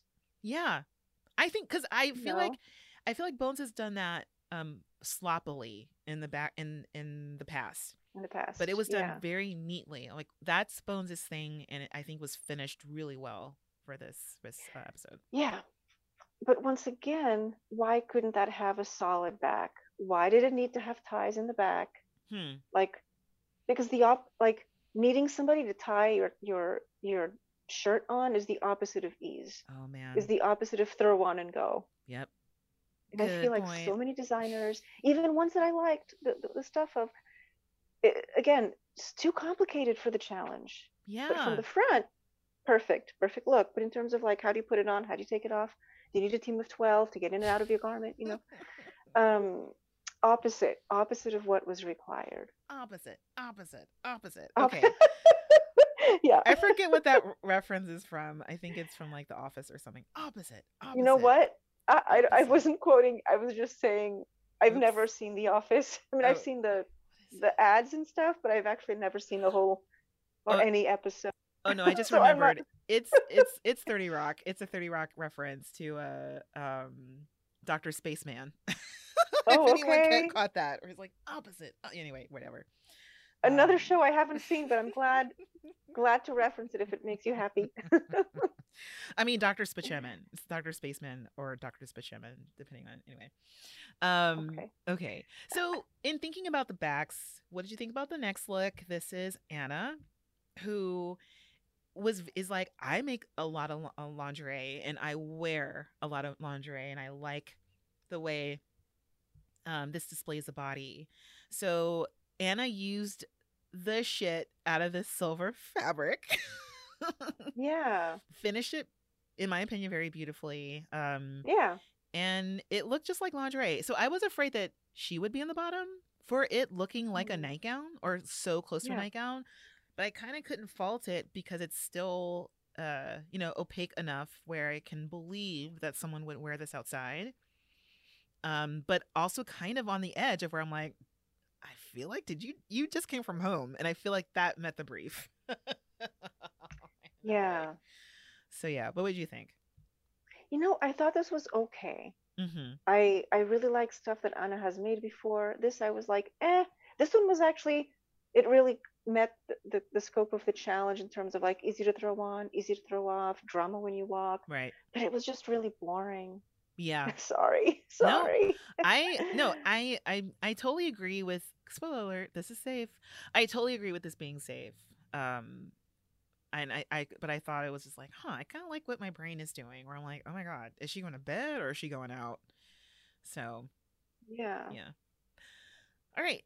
Next we have Christina with uh you know the quilted coffee mug and uh the head wrap and all of the blue fabric that I wouldn't choose from Mood and it goes from so so on the cheat sheet there is a front look but the model takes off the top a little bit so there's just a bandeau off the shoulder or I say an asymmetrical strapped bandeau underneath and the top kind of folds down into um like one kind of outfit with like with pants in a way Mm. um i i i loved this i do not like this fabric i will never Mhm. like this fabric i think there's too much going on in the styling but somehow it it really worked and i don't understand why Well, I was surprised they liked it so much because it was so matchy matchy. i know right It was so matchy matchy. And yeah, so I sort of like I thought the idea was okay, but it was just so over. It was so it seemed really messy. Like the bandana. hmm.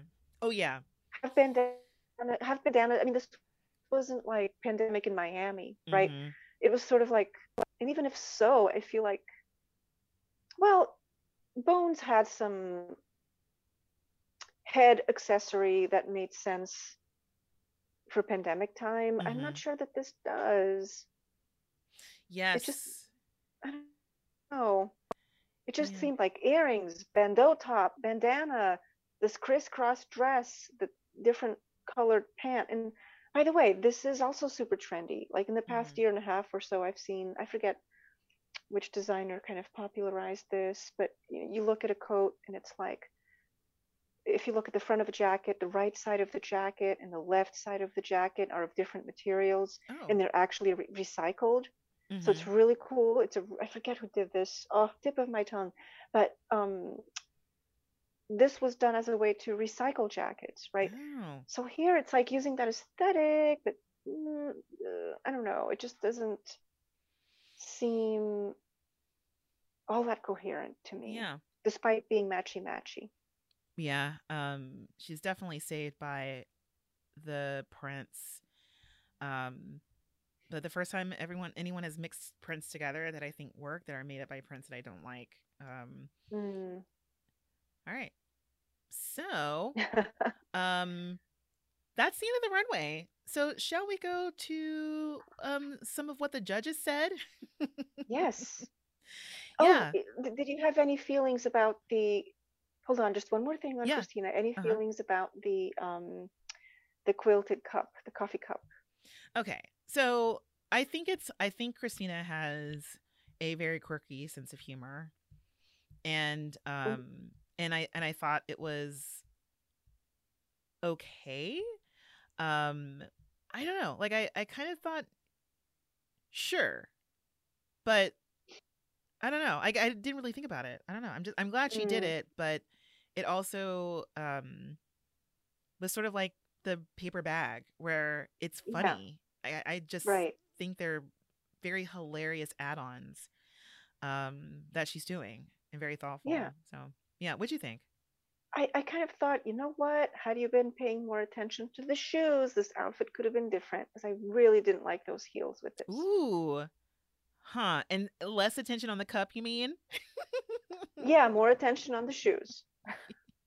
I didn't notice the shoes. Like, so what would you put in there? Honestly, some kind of like easy slip-on thing, or or a trainer. Oh, a trainer. See, I'm going You back to sandals. Yeah. Yeah. or yeah, it could be a slip-on sandal, but just something easy to, to hop on, Yes. not something that you have to like sit down to tie to put on. You Yep. know, Yep. I agree. I more agree. more work. like, Um, yeah. Well, okay. So, um, that's the runway, and Nina at the very end is just like, so, uh, there were a variety of outfits, and we had a variety of opinions, and so uh, it's a fight. Th- these are my favorite.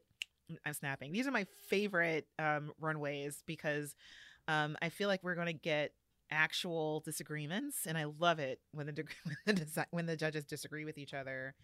Yeah. Um, yeah. So um, we do have. Um, they announce our safe designers, and our safe designers. I'm just like relieved. Um, Bones, Shantall, and oh gosh, who's the other one? is it Anna? And Anna, yes. Oh my gosh, I can't Yeah. believe I um It's okay. I missed that one. Yeah. Bones, Shantall, and A- and Anna. And so um the first designer they bring out um is one of their top designs, and that is Chasity. So Dee Dee comes out. Um, anything new that they said during this back and forth? Or is anything that you agreed with or did not agree with? really did not agree with what Nina said about uh, chasity, and I'm not sure if Nina says it here or later, but Nina said this look wouldn't this look wouldn't look good on everybody. That okay. And- too. Yes. I kind in my head I press the red button that goes eh. Mhm. wrong, wrong, Nina. wrong, wrong, Nina. Sorry, love you, but no. Um, because this is actually okay. So I'm not somebody who wears crop tops. I like uh, whatever for many reasons, but um, I've I've I've been uh, uh, slowly understanding that if you have a high waisted pant and you wear a crop top, it's not so bad, you know Mhm. Um, but also that has been something that with this new 90s dressing or this revival of 90s dressing over the Mhm. past couple of years that that has been something that people have been trying to figure out how to wear and how to wear in an updated way and even outside i haven't i don't really read like a lot of fashion anymore but like Mhm. the few things that I've like glanced at quickly without even like focusing on this, like have communicated that a, a, a crop top, if you have a high waisted pant and, and a crop top that actually sits a little bit higher than the waist, is actually more flattering on more people because it doesn't focus on the lower part of the belly where everybody, most people have problems with, including me. Mhm. Um, so if you go up, if you keep going up on the torso, you know, not you know breast level, but like Mhm. you know somewhat below, above the belly button, it actually looks more flattering on more people. So I, I'm like, wait, Nina, that has gone against like what everybody has been printing for I the past couple Like, have of you not been years. noticing? Yeah. And also, it's true. Like, look at it. I feel like ed- anybody could wear that outfit. All you need to get right. Okay, here's what I, why I love these pants. Mhm. All you need to get right is the circumference of a torso, Yes.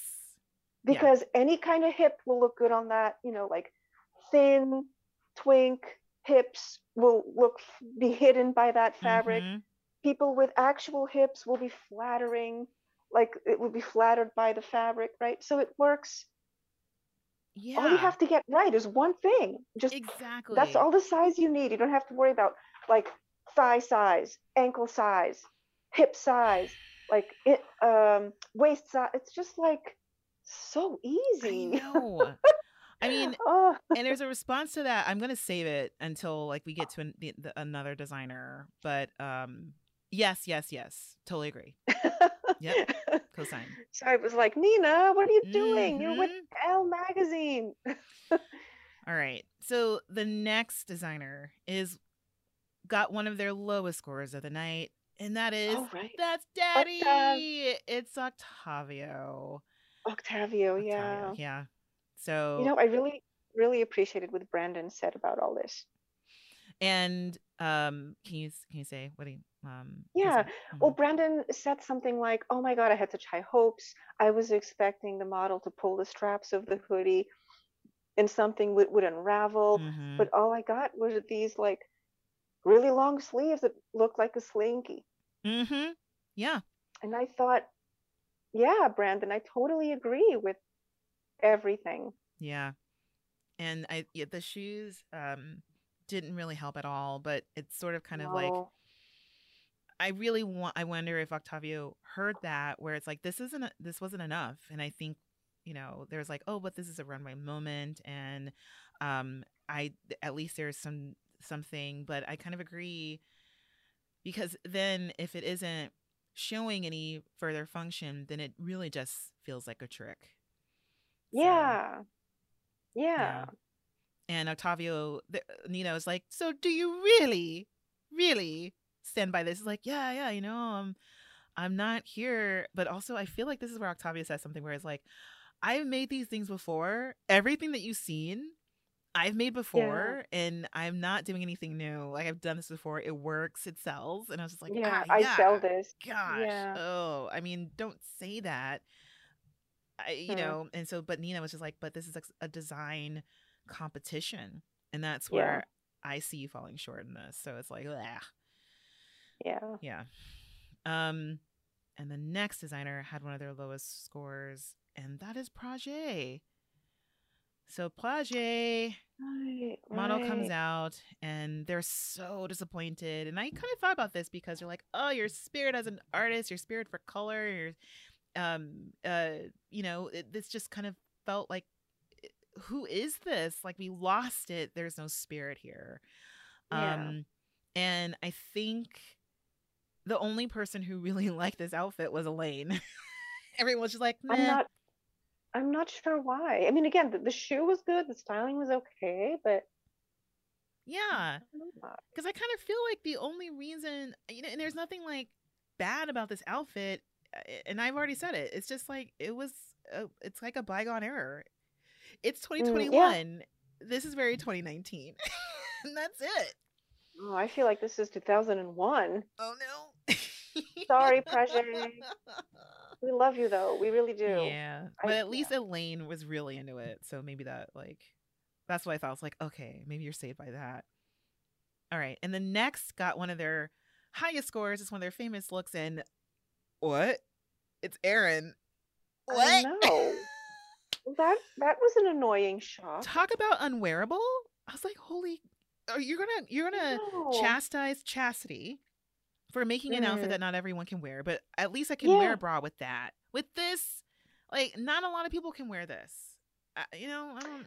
Look, it, it was well executed, right? Like Sure. the way that it was sewn, and this is all cashmere. That's not easy to sew. I thought, I thought they could have spent a lot more time talking about the construction. Um, yes.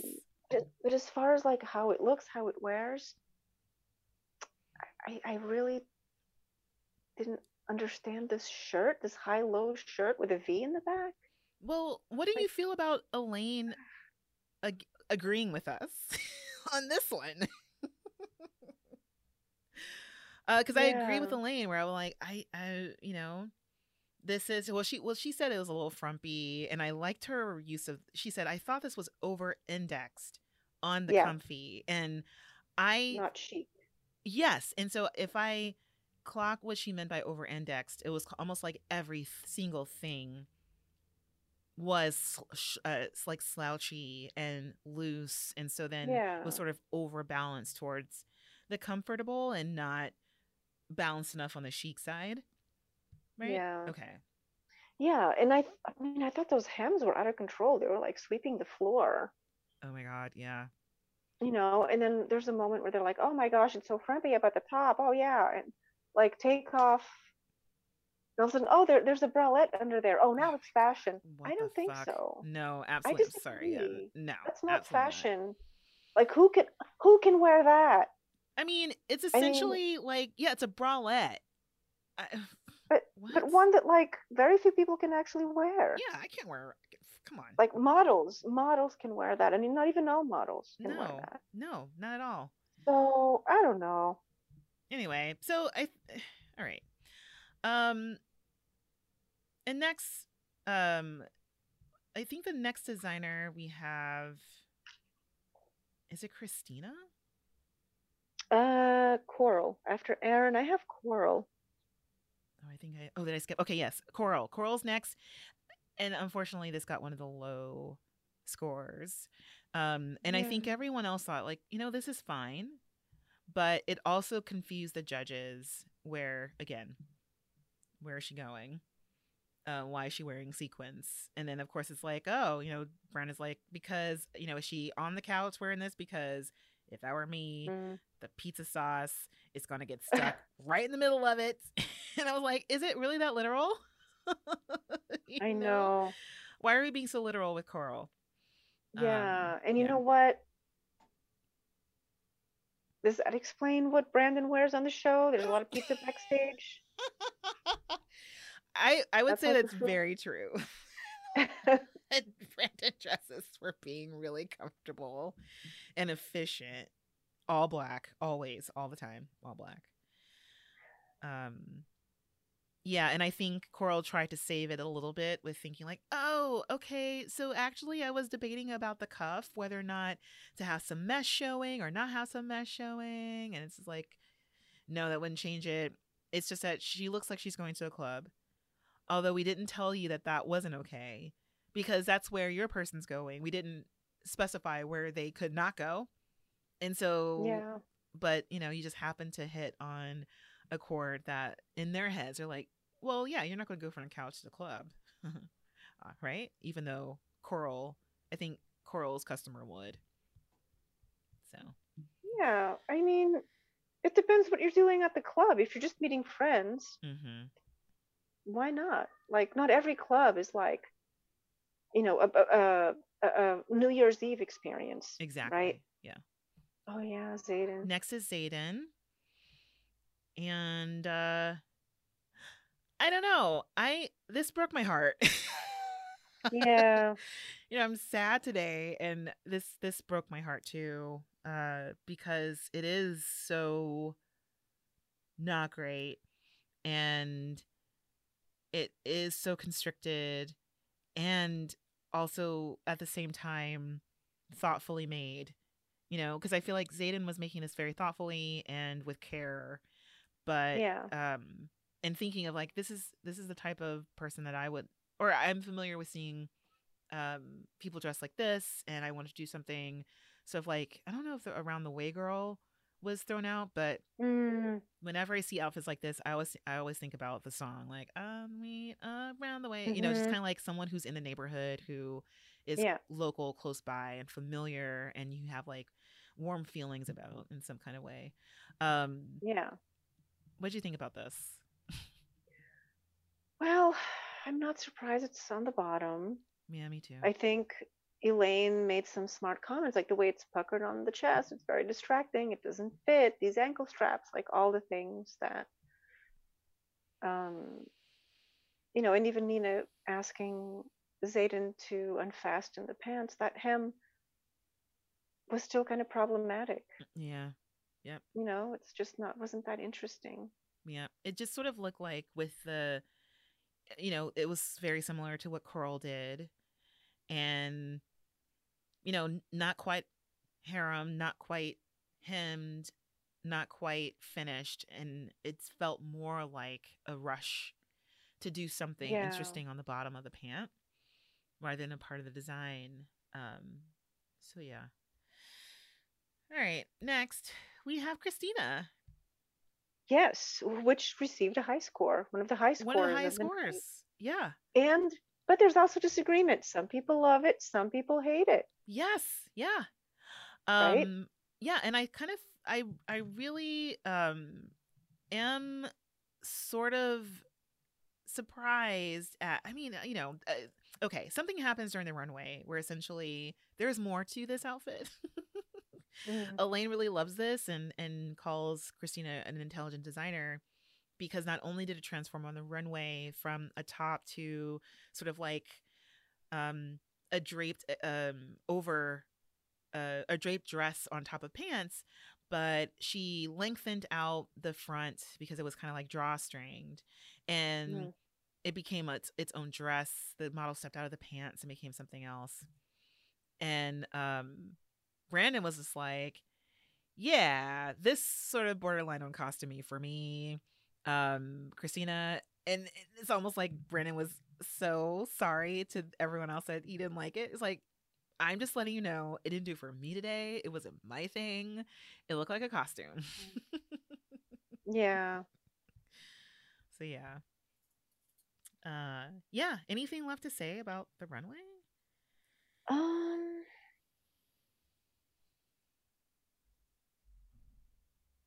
No, I'm looking at my notes. No, not really. That was it for Yeah, me. I think that's it. Um so the you know, the judges deliberate and people are thinking of through things um in the back. This was a really tough deliberation or a tough critique because it wasn't quite clear, but also there were four designers on the bottom and Right. three on the top. And they've been doing that lately where they've been asking seven designers to stay on stage instead of six. And and I think that's a part of the shock factor of not knowing who is on the top and who's on the bottom. So there's something about the unevenness and I think is factoring into this new thing that they're doing, like let's reveal. Um, but again, so it, it kind of um, threatens more of the designers and um I think you know, especially for this one because there were so um, many opinions in one way or another. This is really rough. Um, all right, so let's go back out there and um, Patricia, Yes. do you want to ask me who won this episode? Yes. Hernease, Hernease, please tell us who is the winner of this episode? um, uh, my my bracket member, Christina. Oh, yes. Yes, yes, yes, yes. Uh, Christina um uh won this. I am surprised. I'm shocked because I thought Chasity was Mm. going to win it. I think Chasity deserved to win it, but I'll take it. Me too. Me too. I thought I thought it was Chasity's challenge, and I was really disappointed that that didn't happen because I thought it was very well deserved. same, same, same, same. I You wonder know, if it's Nina Garcia swinging people. Probably. Man. Um, but no immunity. Um, but uh, so they dismiss Christina along with Chasity. Um, this episode, our our personal MVP for this episode, and Aaron. Um, then um, they dismiss um, Coral and Prajjé, and both of them like Right. Devolve into tears and are just so grateful. It's just so emotional. So it's Octavio and Zayden left. And uh Patricia, who goes home? Yes. Well, this week we say goodbye to two designers. Oh, That's right, not yeah. one, but Yeah. two. Octavio and Zayden. Yep. Um, Yeah. and Octavio is, you know, presents a strong demeanor. Mm-hmm. Zayden is heartbroken. Mm-hmm. Um, it's really, I don't know. I, I was like, oh my gosh, we, knew that Zayden had a lot going on this. Mm-hmm. And that's the hard thing about watching these shows. Like, it's not a good show to watch somebody's like dream be taken away, you know? Yeah. Um, but that's the risk we take as a watcher, you know, and as a participant. Yeah. Um, Yeah. did I think it was deserved? Well, I definitely think it was time for Octavio to go. Hmm.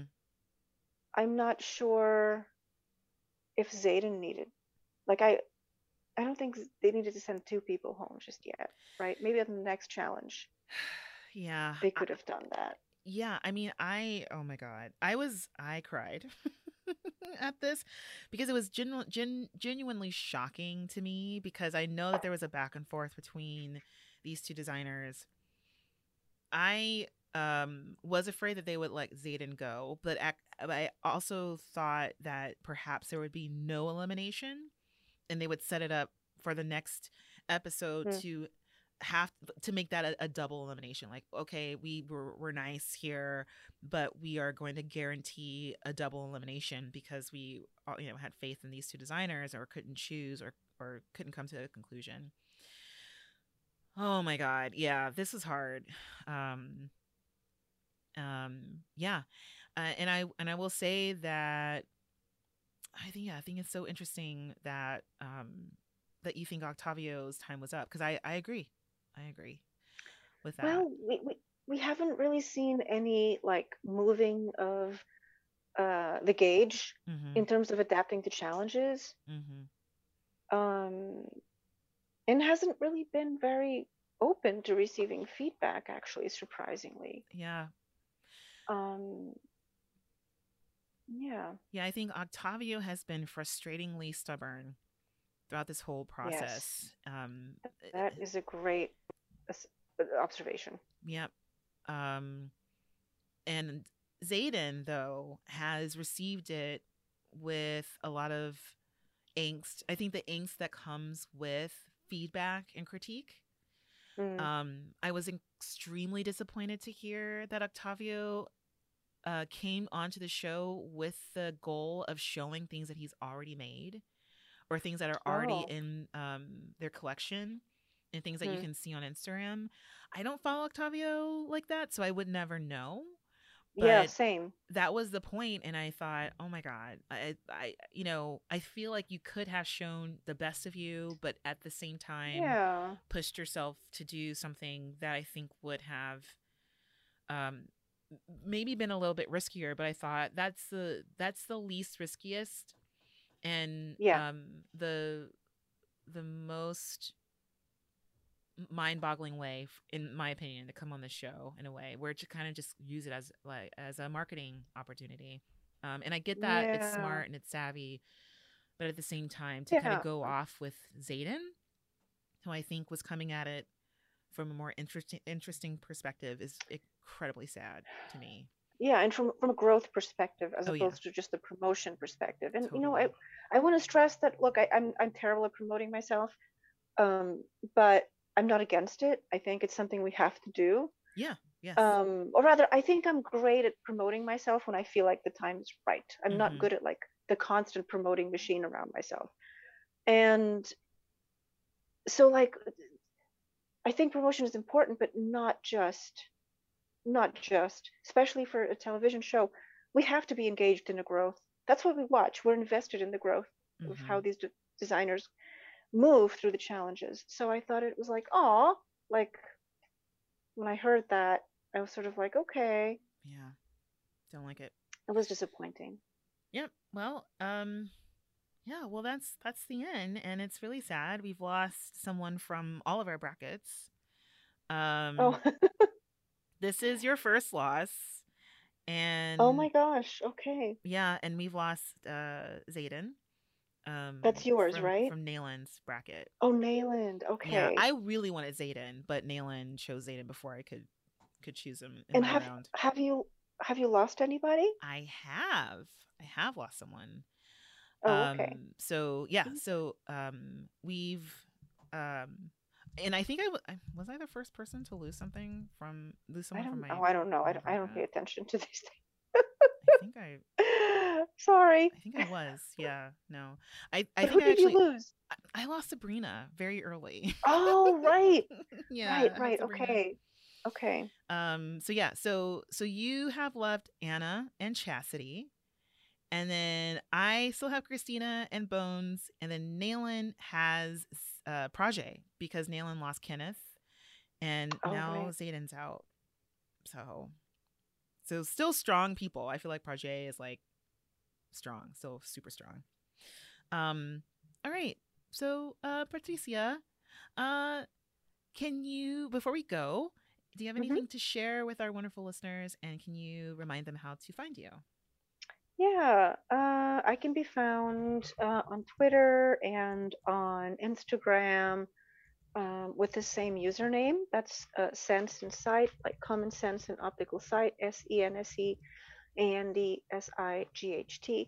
I'm I haven't responded yet, but I have been reading all the commotion on the Instagram, and I'm going to comment soon. Um, I also, I love that. I love commenting on that account. Um, the only thing I have to share is that I'm still the show that I'm in. I'm on this online show right now. Um, I think this is the last week that it's available. It's a free online show. You can just go see it. Um, and it's at New Art Gallery, newartgallery.org, and the show is called Edition 365.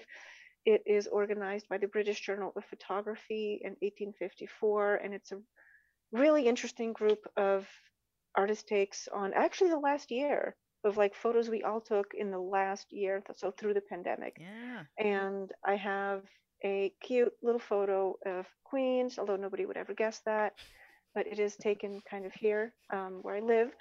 And there's a lot of like interesting artists, some well known names, and other, you know, just other artists. So that's all I can share now. Great. And what about you? So where apropos. where where can we find more of you in the interwebs? Yeah. So, of course, on all of our social mediums, and you can find me at Hernease, H E R N E A S E, wherever, or on my website, herneasedavis.com. And um, ugh, for a for a long for the first time in a long time, I don't have any shows to announce. Oh, that's good. You can rest. I know, I'm taking a break. Oh. Um, so, but yeah, and it's also it's been really fun to talk to y'all about the show. Um, we've ha- we have some wonderful new listeners and some new um, patrons on Patreons. Uh, we really really appreciate it. It's so fun to have you there. Um, and again, we're we're gearing up to do some bonuses now that our semesters, our busy semesters, are coming to an end. So uh, we really appreciate your patience. Y'all are amazing. Well, my business semester is just starting because remember, I teach in January and beyond. Whoops. I don't. Whoops, whoops, whoops. So we'll have to like do something in this like very brief window. We're gonna pack some stuff in. Um, Yeah. Yeah. All right. Oh, but Patricia. And no, go know, ahead. before we say goodbye, thank you, Patreon supporters. Thank you. Thank you, thank you, thank you. Please spread the word. Yes. Um. Yes. And and thank you, Patricia. Um. Uh. It's so wonderful to be able to like talk about bell hooks with you up top, and then get into the show. Um. I really Well- appreciate you as a friend. Oh. Oh, feelings. thank you. Likewise, my dear. Likewise. So much. And you know that. You know yeah that. no um all right so listeners please take care of yourselves and each other and until next time we'll both say goodbye Bye. Bye.